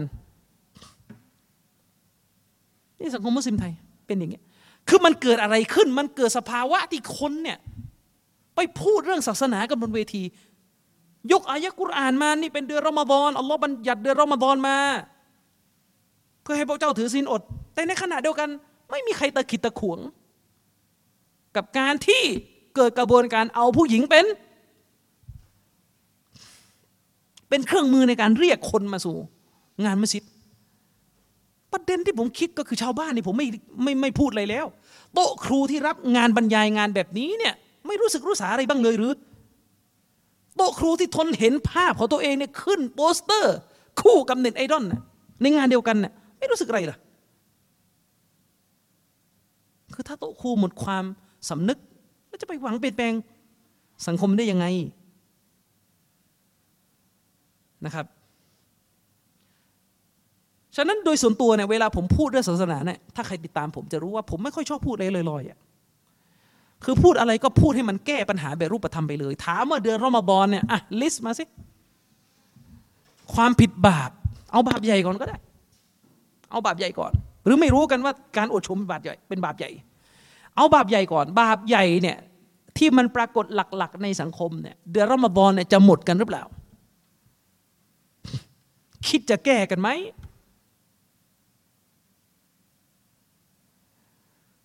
นักวิชาการนะครับ ได้อธิบายว่าสำหรับบุรุษ บุรุษเนี่ยไม่มีอะไรทำให้พวกเขาบกพร่องเรื่องผลบุญในเดือนรอมฎอนเนี่ยมากไปกว่าดวงตาที่หันไปมอง เพศตรงข้าม และเอารอของผู้หญิง เรื่องนี้เป็นเรื่องที่บุรุษอ่อนแอและหลวมง่ายที่สุด ขนาดไหนล่ะครับ ขนาดแม้แต่คนในสมัยนบี ยังเคยมีเหตุการณ์นะเหตุการณ์ในฮะดิษบทหนึ่งสฮาบะของท่านนบีท่านหนึ่งเนี่ยอยู่ในช่วงการทำฮัจจ์อยู่ในระดับที่ประกบท่านนบีนะ ก็คืออยู่ใกล้ชิดตัวท่านนบีมาก ฮะดิษนี่รายงานกันหลายท่านเลยนะครับอิหม่ามบุคอรีอิหม่ามมุสลิมอิหม่ามอัลมัดฮะดิษนี่ระบุว่าในการทำฮัจญ์ในช่วงที่นบีเนี่ยกำลังจะไปยังมีนาออกมาจากมุสดาลิฟะกำลังจะไปยังที่ที่จะมีการขว้างหินเนี่ยระหว่างทางเนี่ยท่านนบีไปกับสฮาบะท่านหนึ่ง ทีนี้ปรากฏว่าระหว่างทางเนี่ยก็มีผู้หญิงมุสลิมคนหนึ่ง เดินเข้ามาหาท่านนบีเพื่อจะถามบทบัญญัติเกี่ยวกับการทำฮัจญ์แทนปู่ของนางที่แก่ไปแล้วคือนางมาหาท่านนบีเพื่อถามหุกกลมศาสนา ทีนี้ฮัดดิสเนี่ยได้ระบุว่าผู้หญิงคนนี้เนี่ยเป็นผู้หญิงที่มีรูปร่างหน้าตาสวย มุสลิมท่านนี้ที่เดินมาหาท่านนบีเนี่ยเป็นผู้หญิงที่มีรูปร่างหน้าตาสวย แต่คุณต้องเข้าใจนะครับว่าเวลาบอกว่าสวยในสมัยนั้นไม่ได้แปลว่าแต่งหน้านะ แล้วก็ไม่ได้แปว่าแต่งตัวเปิดเอาร้องไม่ใช่นั่คือคนในยุคนบีเขาเนี่ยแต่งตัวปกปิดร่างกายตามหลักการศาสนา เครื่องสำอางนี่ไม่มีอยู่แล้วบนใบหน้านะครับ แต่ว่าเวลาพันนาว่าสวยนี่ก็คือหมายถึงว่า รูปร่างหน้าตาเนี่ยอยู่ในลักษณะที่สวยตามประเพณีที่คนรับรู้กัน ผู้หญิงคนนี้เนี่ยก็เดินเข้ามาถามท่านนบี ถามท่านนบีเกี่ยวกับกฎเกณฑ์ของการทำฮัจญ์แทน ปู่ของนางที่ชราภาพ บางรายงานบอกว่าบิดาของนาง ปรากฏว่าสหายของท่านนบีคนหนึ่งที่ อารักขานบีอยู่เนี่ยเห็นผู้หญิงคนนี้เดินเข้ามาเนี่ยด้วยด้วยธรรมชาติของความเป็นผู้ชายก็เลยชอบ ชอบจนกระทั่งหันดวงตาไปมอง ก็คือหันไปมองผู้หญิงคนนี้ คือไม่สามารถที่จะควบคุม ตัวเองได้ ไม่สามารถที่จะลดสายตาลงต่ำได้ เพราะว่าชอบผู้หญิงคนนี้จริงๆ เลยหันไปมอง จนเป็นเหตุให้ท่านนบีสุลต่านลัมเนี่ยเอามือเนี่ยจับที่ใบหน้าแล้วก็ผลักหันไปไม่ให้มอง นบีผลักสาบะท่านนี้เนี่ยเกินกว่าหนึ่งครั้ง ผลักไม่ให้มอง คือจับใบหน้าสาบะเนี่ยแล้วก็ผลักหันไปไม่ให้มองผู้หญิงคนนี้และท่านนบีก็บอกว่าวันนี้เนี่ย ทั้งที่เป็นวันแห่งการทำฮัจญ์และณนครมักกะในขณะพิธีฮัจญ์นบีบอกว่าวันนี้ฉันกลัวฟิตนาของชัยตอน ฟิตนาในเรื่องชายหญิง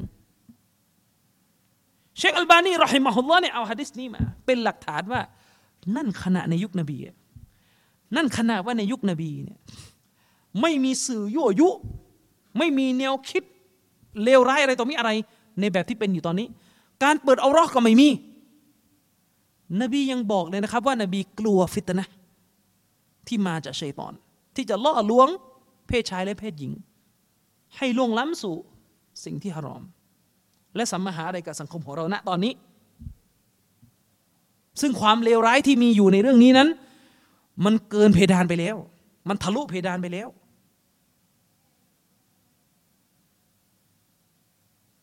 ฉะนั้นเดือนรอมฎอนเนี่ยนะครับ อีกสิบปีอีกร้อยปีเนี่ยถ้าเรายังไม่ปรับความเข้าใจให้มันถูกต้อง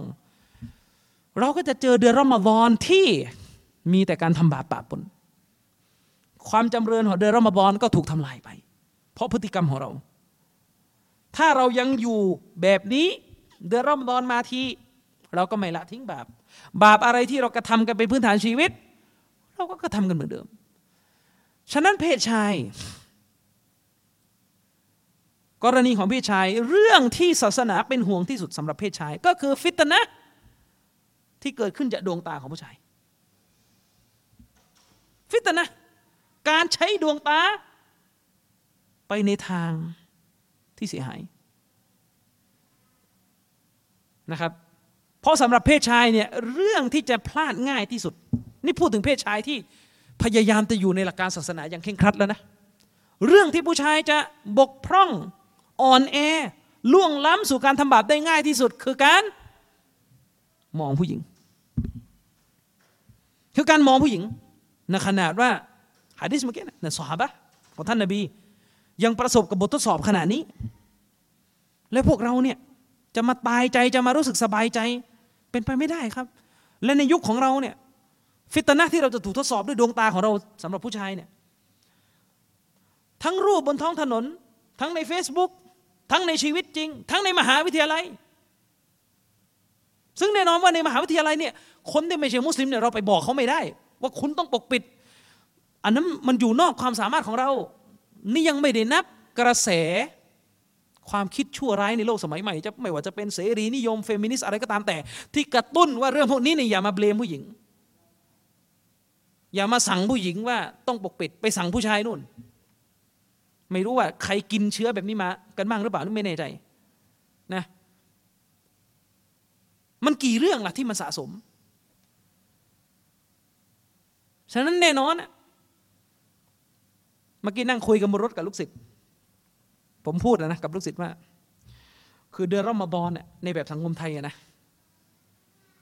ถ้าเราจะให้เดือนรอมฎอนเนี่ยเป็นเดือนที่มีบารอกะสำหรับเราเนี่ยรูปธรรมที่สุดนะนะไม่ต้องออกจากบ้าน จริงไหม จริงไหมไม่ต้องออกจากบ้าน อันนั้นคือถ้าเป็นไปได้ แต่มันเป็นไปไม่ได้ไง ทุกคนต้องไปทำงาน แต่ถ้าพูดกันแบบไม่ต้องโลกสวยอะ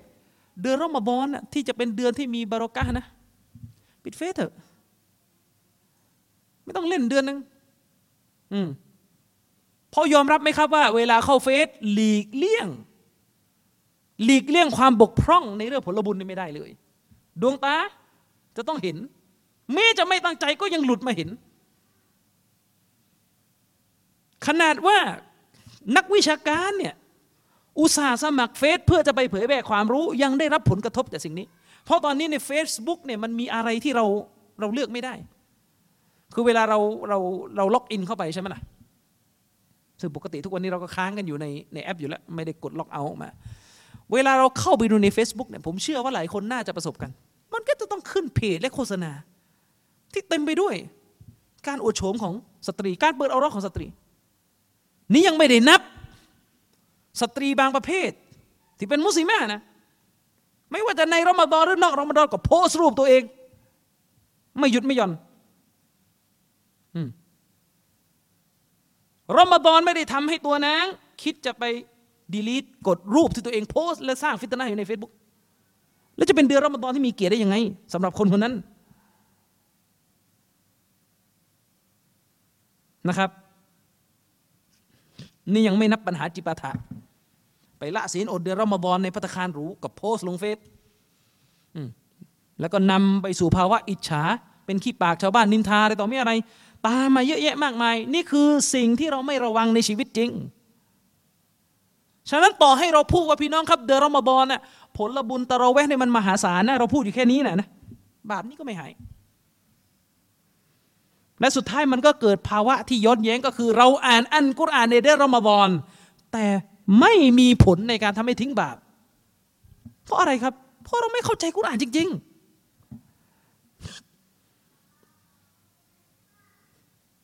ผมยืนยันนะครับ ขอสาบานด้วยนามของ Allah เลย ถ้าแค่คุณอ่านอันกุรอานเนี่ยสุรอันนบะสุรอันนบะนี่เป็นสุรแรกของยุคสามสิบถ้าคุณอ่านสุรอันนบะ ให้หมด พร้อมเข้าใจความหมายสุรนี้เพียงพอและที่จะทำให้คนคนนั้นละทิ้งบาปได้ เพราะสุรนี้เป็นหนึ่งในสุรที่พันนาถึงการลงโทษในนรก อย่างรวบรัดกระชับและก็ได้สาระครอบคลุม แค่สุรนี้สุรเดียวเนี่ยก็เพียงพอแล้วที่จะทำให้คนคนนั้นเป็นบ่าวที่ดีนะที่อัลลอฮฺสุบฮานาตลาได้ ถ้าเข้าใจมันและปฏิบัติตามจริง ราะในสุราอันนบะเนี่ยอัลลอฮ์ได้กล่าว พูดถึงกรณีผู้ชายนะ ในสุราอันนบะอัลลอฮ์ได้กล่าวถึงการตอบแทน ที่ผู้ศรัทธาจะได้รับในสวรรค์ทั้งผู้ศรัทธาชายและผู้ศรัทธาหญิง และสำหรับผู้ศรัทธาชายเราได้กล่าวถึงการตอบแทนที่จะได้รับก็คือฮูรุนอิน ไปดูตรงอายะห์นะว่ากาวะอิบะตรอบานไปดูตรงอายะห์นั้นและไปดูคำอธิบายนะ ผมไม่อยากจะลงตรงนี้ ว่าเขาอธิบายยังไงอัลลอฮ์ได้ตอบแทน รางวัลให้แก่ชาวสวรรค์ด้วยฮูรุนอิน เวลาฟังแบบนี้เนี่ยบางคนที่สติปัญญาน้อยก็จะบอกว่าอะไรกัน เอาเรื่องผู้หญิง มาเป็นรางวัลโน้มน้าวให้คนทำดี พี่น้องครับ ผู้ที่หวังจะได้รับรางวัล ในสวรรค์ ไม่ว่าจะเป็นรางวัลอะไรก็ตามแต่เจาะจงไปยังฮูรุนอีนเนี่ยผู้ชายที่หวังจะได้รับรางวัลในเรื่องฮูรุนอินในสวรรค์ผู้ชายคนนี้จะเป็นผู้ชายที่บริสุทธิ์ในเรื่องทางเพศมากที่สุดบนหน้าแผ่นดินเนี่ยถ้าเลยนะครับ ผู้ชายคนใดบ้างที่คิดถึงเรื่องฮูรุนอินและจะเป็นคนลามกอนาจารสลับกัน ผู้ชายที่ลามกอนาจารชั่วร้ายหน้าหม้อแล้วก็ทำแต่ภาษาวัยรุ่นน่ะ บนหน้าแผ่นดินนี้ คือผู้ชายที่ไม่รู้จักฮูรุนอินเลย จริงไหม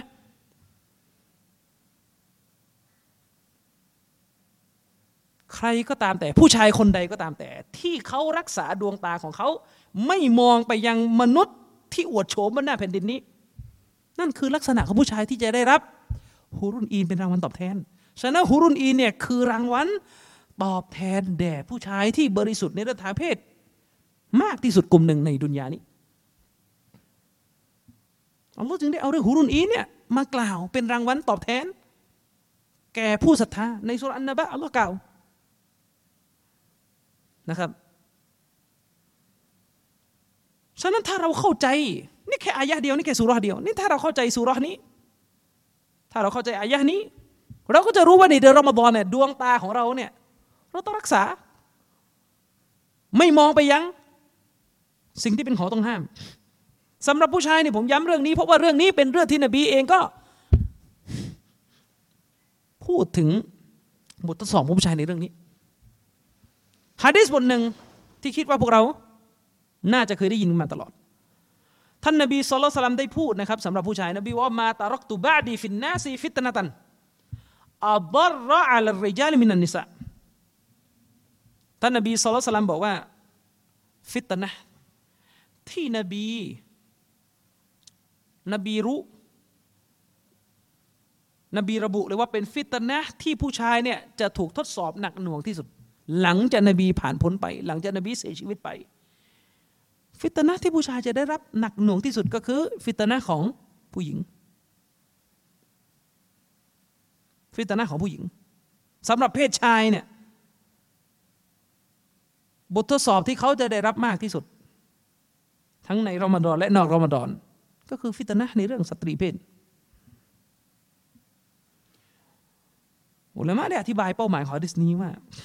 จากฮะดิษบทนี้ นบีกำลังจะบอกว่าผู้หญิง จะเป็นสื่อหนึ่งที่ทำให้ผู้ชายฝ่าฝืนอัลลอฮฺสุบฮานาตะละและเป็น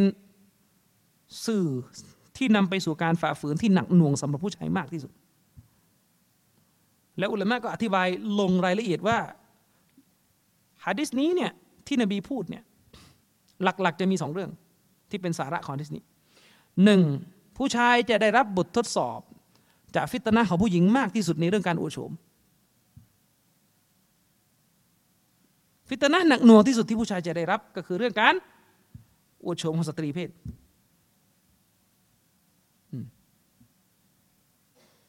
คือการอวดโฉมของสตรีเพศ ด้วยเหตุนี้ครับ อุลามะที่เขาเข้าใจเรื่องพวกนี้ตามฮะดิษเนี่ย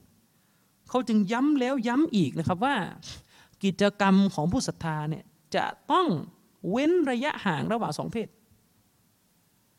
เมื่อใดก็ตามแต่ที่สองเพศนี้พยายามจะแก้ไขกรอบที่อิสลามวางไว้ อิสลามวางไว้ก็คือชายกับหญิงเนี่ยยืนในคนละฝั่ง ยืนในคนละที่ ยืนในคนละสัดส่วน แต่เมื่อใดที่เราจะสลับให้เป็นที่เดียวกันให้ได้ เมื่อนั้นก็หายนะครับ นี่คือฟิตนะที่นบีบอก ประการที่สองที่อุลามะอธิบายที่นี้ก็คือ ที่นบีบอกว่าผู้ชายเนี่ยจะได้รับฟิตนะหนักที่สุดจากสตรีเพศคือ คือการที่สตรีเพศจะมามีอำนาจโน้มนำผู้ชาย และนำผู้ชายไปสู่การฝ่าฝืนอัลลอฮ์สามี ถูกภรรยาโน้มนำไปสู่การฝ่าฝืนอัลลอฮ์อืม กรณีของสามี ก่อนนิกะเป็นคนที่เข่งครัดอยู่ในหลักการ พอนิกะ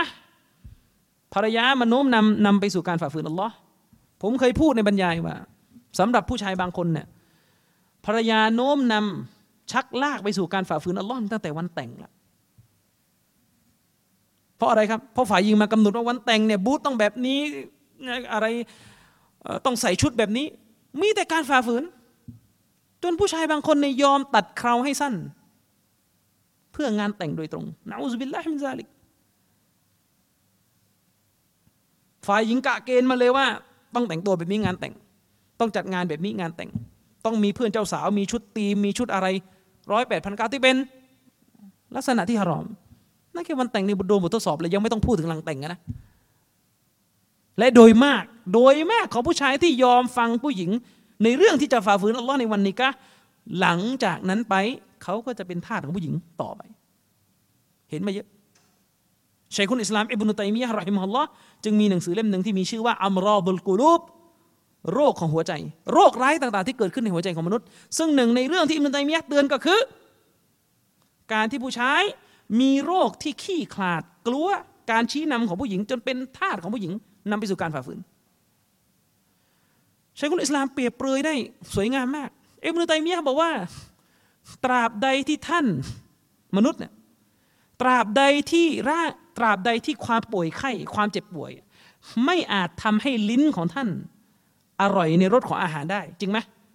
เวลาเราป่วย ลิ้นของเรามันไม่มีทางอร่อย ยิ่งเป็นโควิดนี่รู้เลย กินอะไรก็ไม่รับรู้รสอิบนุตัยมียะบอกว่าตราบใดที่ความเจ็บป่วย ไม่อาจทำให้ลิ้นของท่าน รับรู้รสชาติที่อร่อยของอาหารได้ ตราบนั้น ภรรยาคู่ครองที่ฝ่าฝืนอัลลอฮ์สุบฮานาวะตะละก็ไม่อาจทำให้ลิ้นของท่าน มีความสงบสุขอริดอร่อยจากการรำลึกถึงอัลลอฮ์ได้จำไว้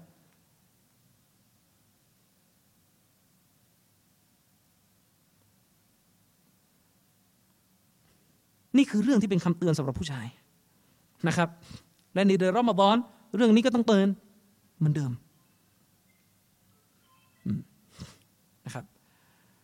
หรือไม่ใช่กรณีของผู้ชาย ในกรณีของจามะและการร่วมงาน ฟิตนะหนึ่งที่ผู้ชายจะได้รับก็คือการที่ผู้ชาย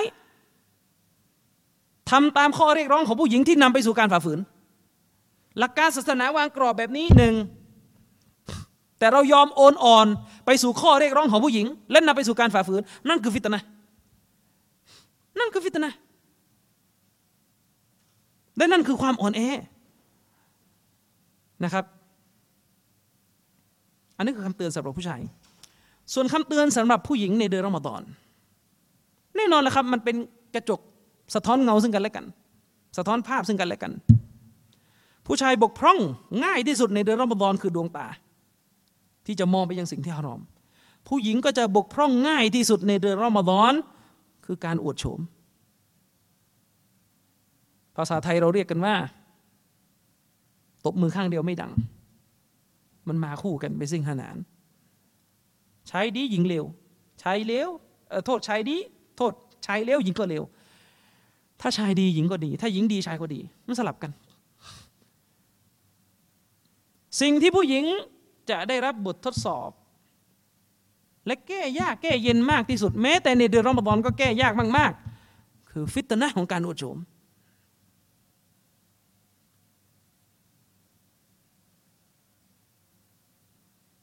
สิ่งที่ผู้หญิงจะต้องรู้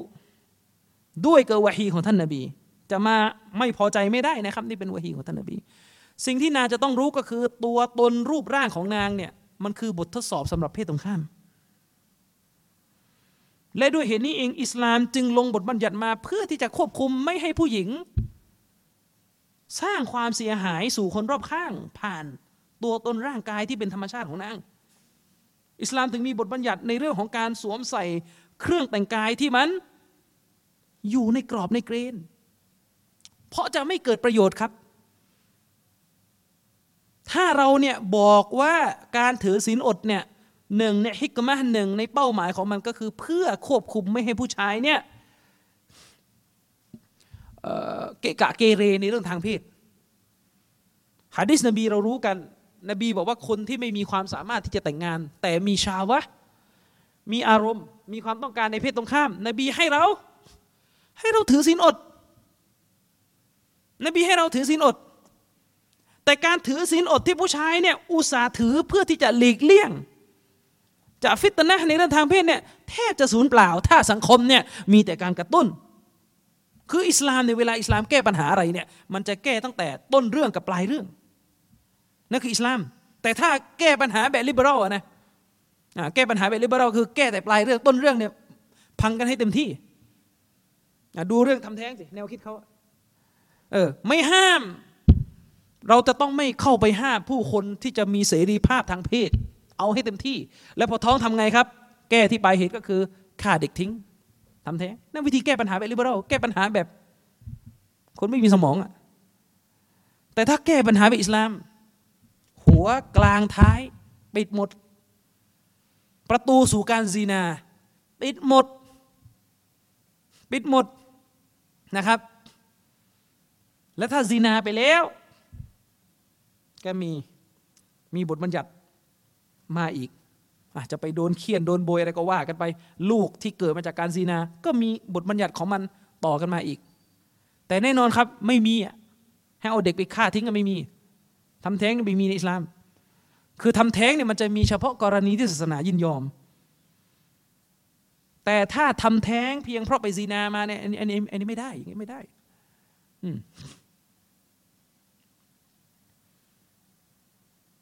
ฉะนั้นในกรณีของเพศหญิงอามานะหนึ่งที่ศาสนามอบให้ผู้หญิงต้องรับผิดชอบ คือการควบคุมฟิตนะในเรื่องการอุชุม เพราะถ้าผู้ชายคนหนึ่งเนี่ยเป็นผู้ชายที่พยายามที่จะสลัดตัวเองออกจากเรื่องไม่ดีไม่งามเหล่านี้แล้วเนี่ยอย่างไรเสียเขาก็ไม่สามารถที่จะหนีพ้นร้อยเปอร์เซ็นต์ถ้าตัวผู้หญิงไม่แก้ปัญหา ถามให้ทุกคนคิดในเชิงสามัญสำนึก เข้ามัสยิดกลางพม่านทำไม ตอบ เวลาเข้ามัสยิดเนี่ยเห็นใช่ไหมเขาจะกลางผ้าม่านกัน ฝั่งผู้ชายกับฝั่งผู้หญิงกลางทำไมอะกลางทำไมครับ ผลานงบเล่นเหรอไม่ใช่กางทำไมครับกางเพื่อป้องกัน ฟิตนะระหว่างชายกับหญิง ทั้งทั้งที่มัสยิดในสมัยนบีนะไม่มีผ้าม่านมัสยิดในสมัยนบีนี่ไม่มีผ้าม่านนะ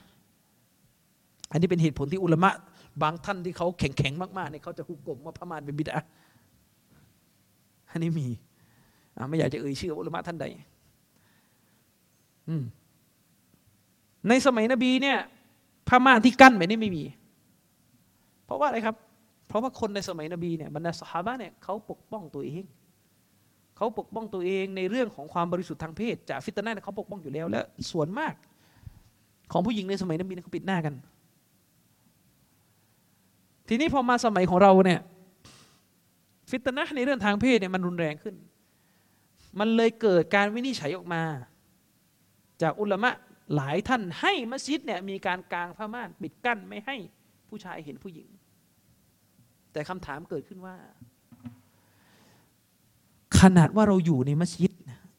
ผมเชื่อนะครับ สามัญสำนึกของมุสลิม ถ้าเข้ามัสยิดแล้วเนี่ยมัสยิดเนี่ยเป็นที่ที่ยากที่สุดที่มุสลิมจะจะซีนากัน เข้าใจคำพูดผมนะ มัสยิดเนี่ยเป็นที่ที่ห่างไกลที่สุดจากการซีนา เป็นที่ที่ห่างไกลที่สุดจากความไม่ดีไม่งามเรื่องทางเพศ คือว่ากันตรงๆไอ้คนแบบอิเลเกกะแล้วเนี่ยถ้าจะทำชั่วก็จะไปทำกันนอกมัสยิด มัสยิดเป็นที่ที่ห่างไกลที่สุดจากการทำชั่ว แต่แม้กันนั้นก็ตามแต่เราก็ยังปิดกั้นประตูแห่งฟิตนะด้วยการใช้ผ้าม่านทั้งทันทีณตอนที่เราอยู่ในมัสยิดเนี่ยเราจะไปละหมาด เราอยู่ในการรำลึกถึงอัลลอฮ์คือเรามี สิ่งที่มันเป็นเกาะคุ้มกันความชั่วเนี่ยเยอะอยู่แล้ว แต่เราก็ยังต้องต้องมีผ้าม่านปกปิดคำถามก็คือ แล้วมีประโยชน์อะไรถ้าออกมาหน้ามัสยิดแล้วเราก็อวดโฉมกันเหมือนเดิม คุณรู้ไหมครับว่าพวกเฟมินิสต์ไอ้พวกนักสตรีนิยมเนี่ยกระแนะกระแหนโจมตีหลักการอิสลามมาย้อนแย้งกับเรื่องผ้าม่านในมัสยิดนี่แหละก็บอกว่าอะไรกันมุสลิม ไปถือความบริสุทธิ์ ไปถือเรื่องของการป้องกันฟิตนาทางเพศ แค่ตอนทำพิธีนะออกหน้ามัสยิดก็เหมือนเดิม คือหมายถึงว่าสังคมมุสลิมเราเราป้องกันไม่ให้ผู้ชายเห็นผู้หญิงเนี่ยเพื่ออะไรอะเพื่ออะไรครับ เพื่อหลีกห่างจากฟิตนะ แต่ว่าไอ้ที่เราทำมาเนี่ยมันแค่ประมาณสิบนาทีในมัสยิดแหละตอนเราละหมาดนะพอออกจากมัสยิด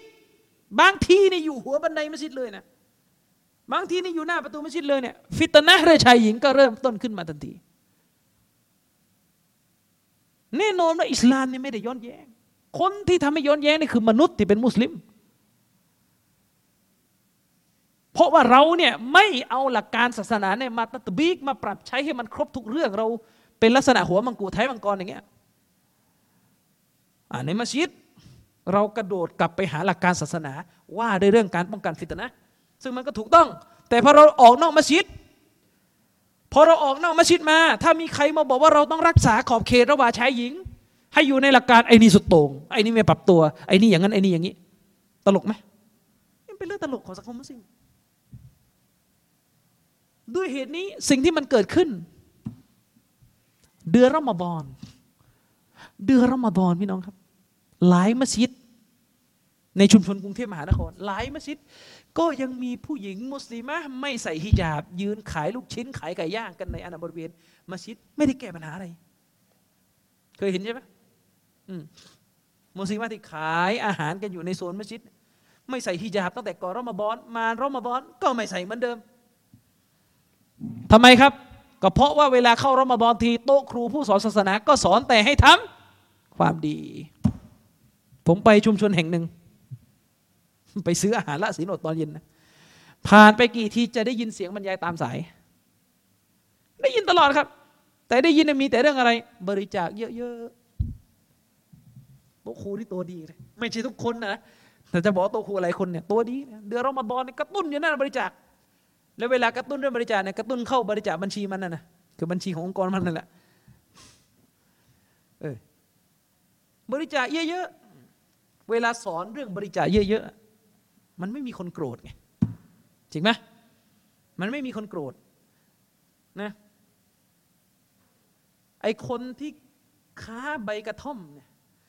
หรือแม้แต่ค้าสุราค้ายาบ้าอยู่ในชุมชนมุสลิมเนี่ยก็ไม่โกรธนะถ้าโตครูพูดเรื่อง ผลบุญของการบริจาคเยอะ แต่ถ้าลองพูดในสิ่งที่เป็นการห้ามปรามความชั่วสิโตครูบางคนเนี่ย เวลาบรรยายศาสนาจะพูดอยู่เสมอว่าเรานี่มัสับชาฟีอีละหมาดตอรเวห์นี่ผมไม่ละหมาดหรอกสิบเอ็ดเพราะอะไรอะเพราะเมาะตามัดเพราะในมัสับชาฟีอีนี่ยมันต้องยี่สิบยืนยันเสียงแข็งเลยนะจริงๆก็ไม่ได้ว่าอะไรเราจะละหมาดยี่สิบเพราะว่ามันก็เป็นเรื่องที่มีตัวบทหลักฐาน แต่นี่กำลังจะยกให้เห็นถึงความย้อนแย้งละหมาดสิบเอ็ดนี่แทบจะได้กลิ่นไม่ได้เลยนะ ไม่ได้ฮะดิษละหมาดสิบเอ็ดนี่ไม่ใช่ฮะดิษละหมาดตะรอเวียะห์เนี่ยเห็นในเฟซบุ๊ก ฮะดิษละหมาดตะรอเวียะห์สิบเอ็ดเนี่ยฮะดิษที่บอกว่านบีเนี่ยละหมาดยามค่ำคืนเนี่ยไม่เกินสิบเอ็ดร็อกอะฮ์เนี่ยอิหม่ามบุคอรีบันทึกฮะดิษนี้ ในกิตาบนะ صلاة التراويح ในชื่อบท صلاة التراويح ไอ้คนสมัยนี้เอาฮะดิษของอิหม่ามบุคอรีมา แล้วมาอธิบายว่าฮะดิษนี้ไม่ใช่ตะรอเวียะห์ใครรายงานอะรายงานในบุคอรีหมวดอะไรหมวดตะเวเอองงไหมงงอะนั่นเรื่องฟิก แต่ก็เลยจะบอกว่า โต๊ะครูบางท่าน เวลาพูด ผมมาสับชวีละมาตะเวก็ต้องแบบมาสับชวีเพราะว่ายี่สิบประการแต่เวลามีคนถามว่าอาจารย์มาสับชวีเขาว่ายังไงกับเรื่องใส่ฮิญาบอะพูดไม่ได้ พูดไม่ออกน้ำเต็มปาก อิหมัมนบวีว่ายังไงกับเรื่องใส่นิกอบอะอิบนุฮะจัดอัลไฮตามีว่ายังไงกับเรื่องการใส่นิกอบอะนี่นักฟิกชาฟีใหญ่ๆทั้งนั้นเนี่ยคนเล่าอยู่เนี่ยนะเล่าให้ผมฟังเองไปถามใช่ไหม ตอบไม่ได้ ไม่ใช่ตอบไม่ได้คือ ปากไม่ขยับ ไม่รู้เป็นอะไรขึ้นมาระหว่างนั้น นี่คือปัญหา ปัญหาครับ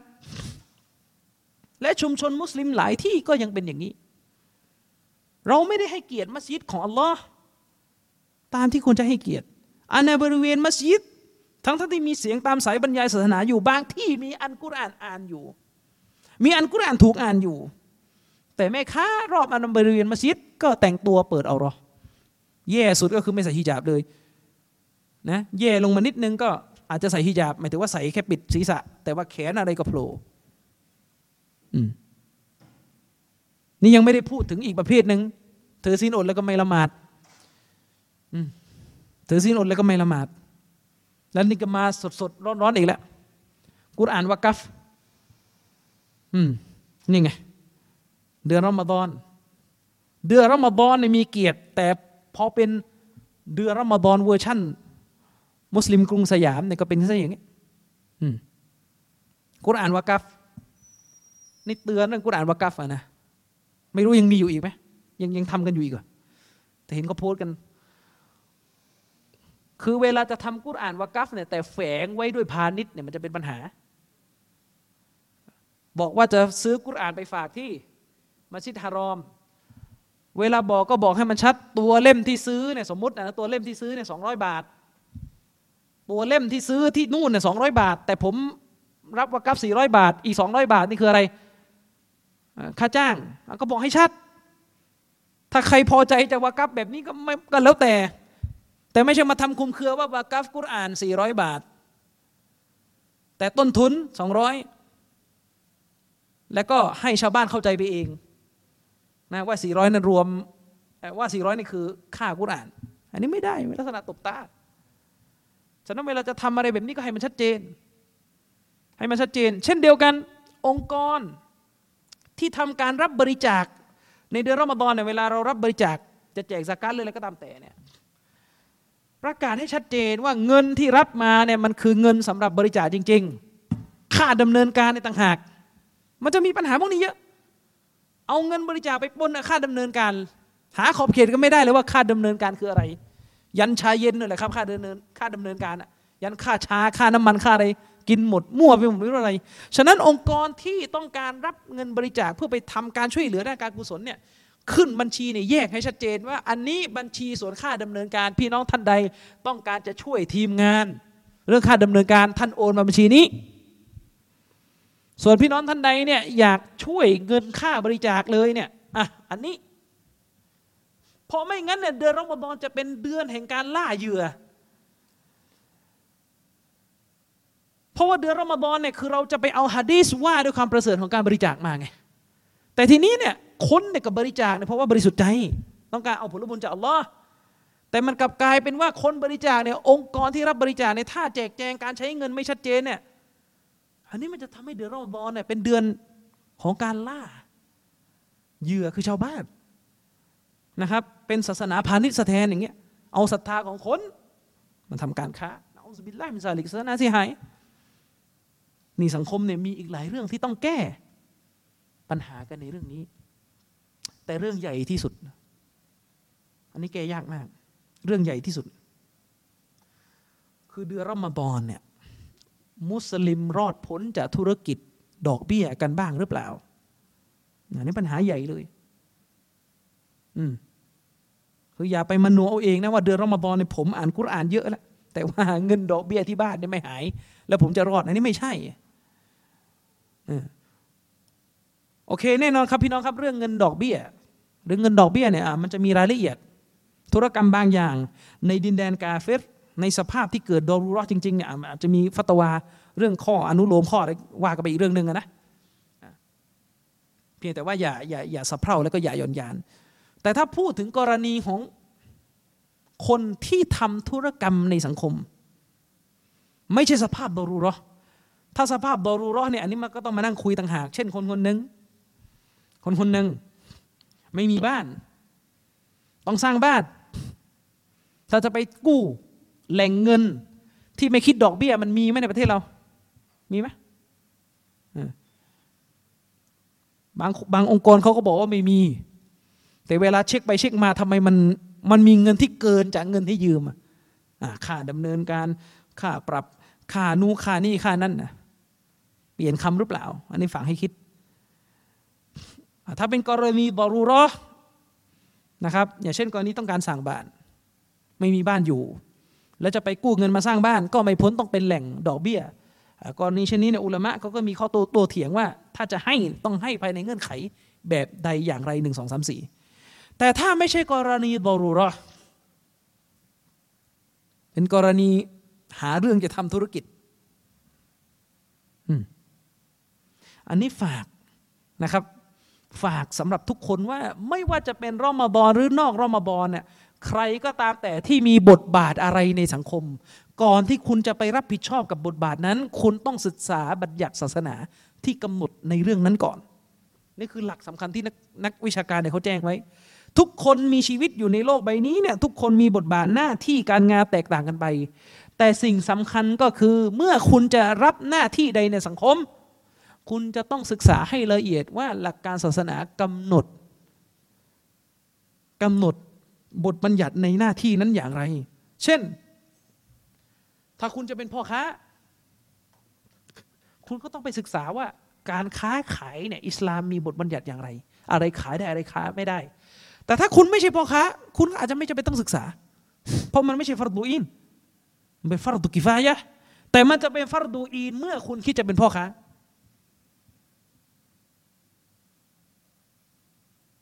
อย่างเช่นเนี่ยเดือนรอมฎอนถ้าคุณคิดจะเป็นพ่อค้าคุณเป็นพ่อค้าขายอาหาร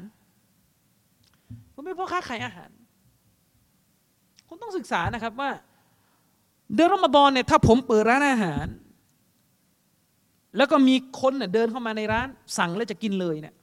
ตกลงยังไงในหลักการศาสนายังไง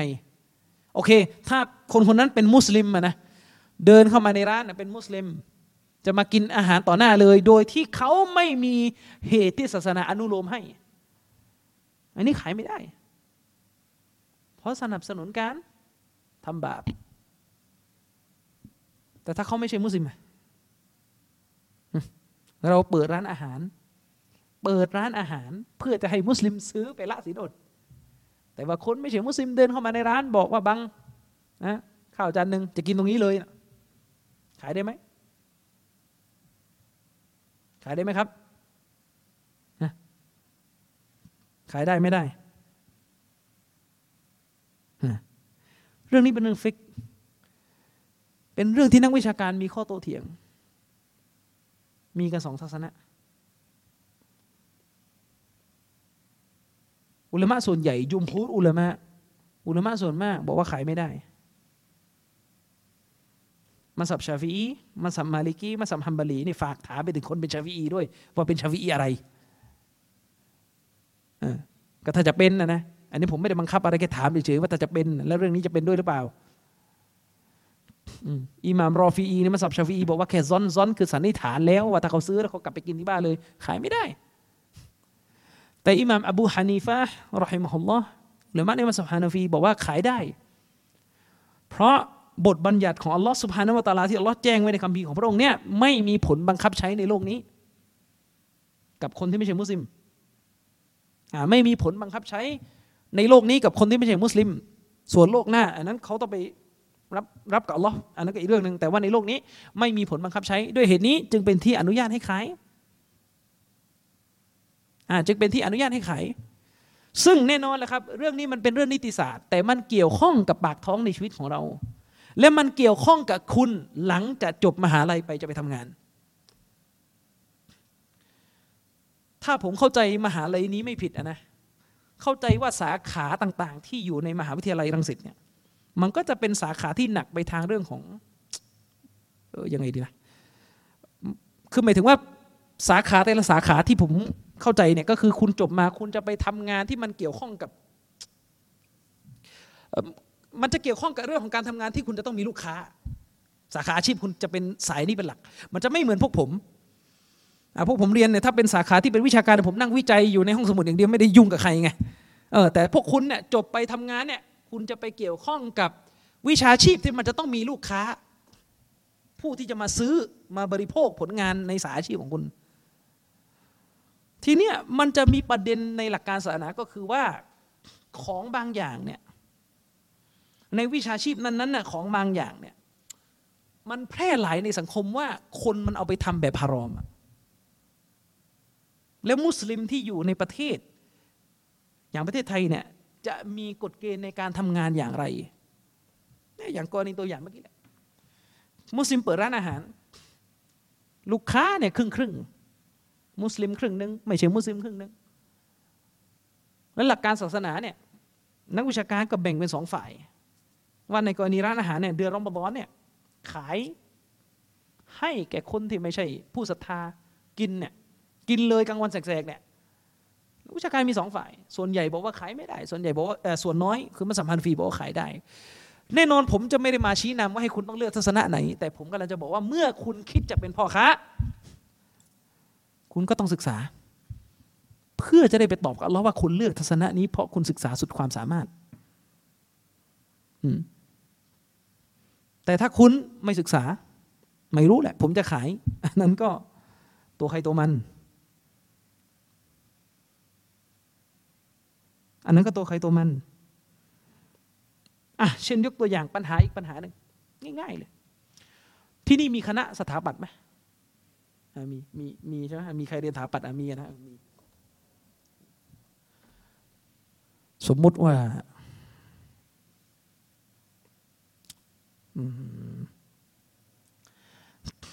สมมุติว่า มีคนมาจ้างเรา ไปออกแบบโชว์รูมรถ รับได้ไหมงานนี้ โชว์รูมรถนะ รับได้ไหมงานนี้ คือเวลาบอกว่าโชว์รูมรถเนี่ย มันร้อยเปอร์เซนว่าจะต้องมีการซื้อขายรถที่เป็นระบบดอกเบี้ยจริงไหม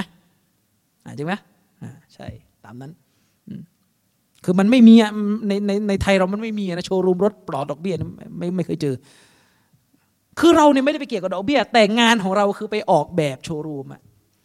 มันเป็นผลให้ระบบดอกเบี้ยมันต่อกันมามันไม่เหมือนกรณีที่เราขายของฮารอมโดยตรง ถ้าของฮารอมโดยตรง อันนี้ไม่ต้องเถียงละอันนี้คือฮารอมไม่ได้ ของฮารอมโดยตรง เช่น คุณ เอาเนื้อหมูไปขายคนเนี่ยอันนี้ไม่ได้มันคือตัวเนื้อหมูนี่มันฮารอมโดยตรง แต่ว่ากรณีโชว์รูมรถเนี่ยไอตัวอาคารเนี่ยมันไม่ใช่ของฮารอมไการสร้างบ้านการออกแบบบ้านไม่ใช่ของฮารอม แต่ฮารอมที่ผลลัพธ์การใช้งาน ก็คือคุณรับงานออกแบบโชว์รูมรถ แต่ปรากฏว่าก็คือพอสร้างเสร็จแล้วเนี่ยมันนำมาสู่ระบบดอกเบี้ยที่ขายคำถามก็คือ เราเป็นสถาบันมุสลิม เรารับงานนี้ได้หรือไม่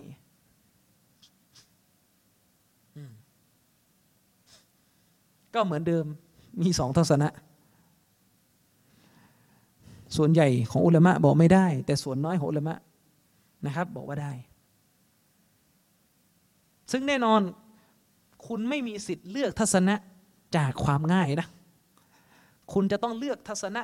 หนึ่งทัศนะใดจาก การศึกษา แล้วคุณคิดว่ามันมีน้ำหนักที่จะตอบอัลลอฮ์ซึ่งแน่นอนตรงนี้ผมยังไม่ได้ชี้นำว่าอันไหนมีน้ำหนักอันนี้เรื่องหนึ่งแต่ผมว่าเราจะบอกว่าหน้าที่ของคุณนะในการเป็นมุสลิมที่จะออกไปทำมาหากินในอนาคตเนี่ย คุณหลีกเลี่ยงเรื่องการหาความรู้ศาสนาไม่ได้ อืมหรืออีกตัวอย่างหนึ่งอะเช่น มุสลิมคนหนึ่งเนี่ยเปิดเปิดฟาร์มวัว ฟาร์มวัว เปิดฟาร์มวัว คือเลี้ยงวัวเนี่ยมันไม่ได้ผิดบาปอะไร ขายวัว ซื้อขายวัวเนี่ยไม่ได้ผิดบาปอะไร แต่นี่ปรากฏว่าฟาร์มวัวมุสลิมฟาร์มวัวมุสลิมเนี่ย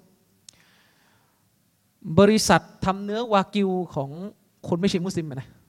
มาติดต่อขอซื้อ เนื้อวัวจากฟาร์มวัวมุสลิมคำถามมีอยู่ว่า เจ้าของฟาร์มมุสลิมขายให้ได้ไหม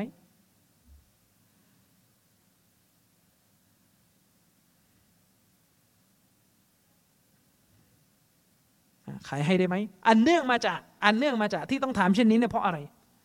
เพราะเป็นมติเอกฉันตามกฎหมายอิสลามว่า เนื้อสัตว์เนี่ยสัตว์ที่เราใช้เป็นอาหารเนี่ยถ้าถูกนำไปเชือด โดยคนที่ไม่ใช่มุสลิม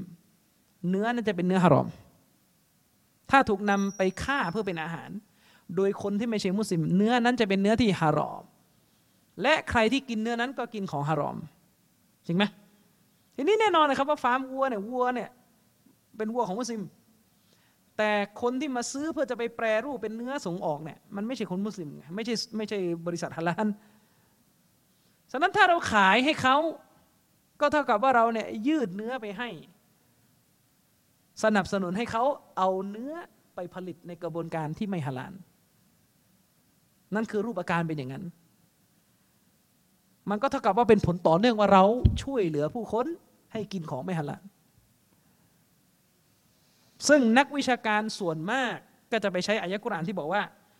วลาตะอาวานุอัลอิสมีวัลอุดวานอย่าช่วยเหลือกันในเรื่องที่เป็นบาปเขาก็เลยไม่ให้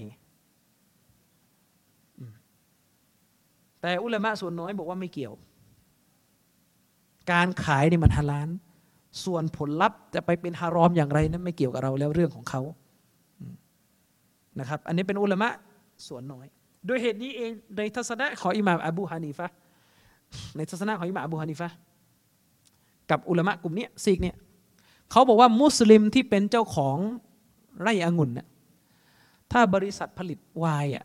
มาซื้อองุ่นไปอะก็คือขายได้ หมายถึงว่าในทัศนะของอิหม่ามอบูฮานีฟะนะคือถ้าบริษัทเนี่ยผลิตไวน์เลยเนี่ยมาติดต่อซื้อองุ่นจากไร่เราเนี่ยขายได้ ไม่เกี่ยวกับผมเลยผมขายของฮาลาลคุณจะไปทำของฮารอมนะคุณไปรับกับอัลลอฮ์เอง อันนั้นทัศนะแบบอิหม่ามอบูฮานีฟะแต่ถ้าทัศนะของอิหม่ามอัชชาฟีอีนี่ไม่ได้ ถ้ารู้ทั้งรู้ว่าองุ่นที่เขาซื้อจากเราไปจบลงที่โรงงานเหล้าฮารามขาย ซึ่งแน่นอนที่พูดเนี่ยเป็นเรื่องฟิกฮ์ แต่มันเป็นฟิกฮ์ที่มันเกี่ยวข้องกับการปฏิบัติตัวของคนในเดือนรอมฎอน เพราะเดือนรอมฎอนเนี่ยก็เป็นเดือนที่คุณต้อง ทำมาหากิน นี่สำหรับคนที่ทำงานแล้ว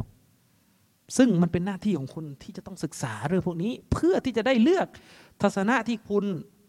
เห็นว่ามันพอจะมีเหตุผลที่คุณจะปฏิบัติตาม ซึ่งแน่นอนว่าประเด็นแบบเนี้ยเราก็รู้กันว่ามันเป็นประเด็นฟิกฮ์และเป็นประเด็นฟิกฮ์เนี่ยมันก็มีหลักฐานที่สนับสนุนกันทั้งสองทัศนะ แต่ว่าเวลาคุณจะเลือกหลักฐานเนี่ยคุณต้องเลือกตามดุลพินิจที่คุณคิดว่ามันมีน้ำหนักมากที่สุด อย่าเลือกเพียงเพราะคุณคิดว่าอันนี้มันง่าย ได้เงินเดือนเยอะเลือกอันนี้ดีกว่าอันนี้ไม่ได้นะครับอะก็ด้วยกับเวลาที่จำกัดก็ขอจบการบรรยายในเรื่องนี้นะครับสำหรับวันนี้ไว้เพียงเท่านี้นะครับوبالله التوفيق والهداية السلام عليكم ورحمة الله وبركاته Allah'a emanet olun.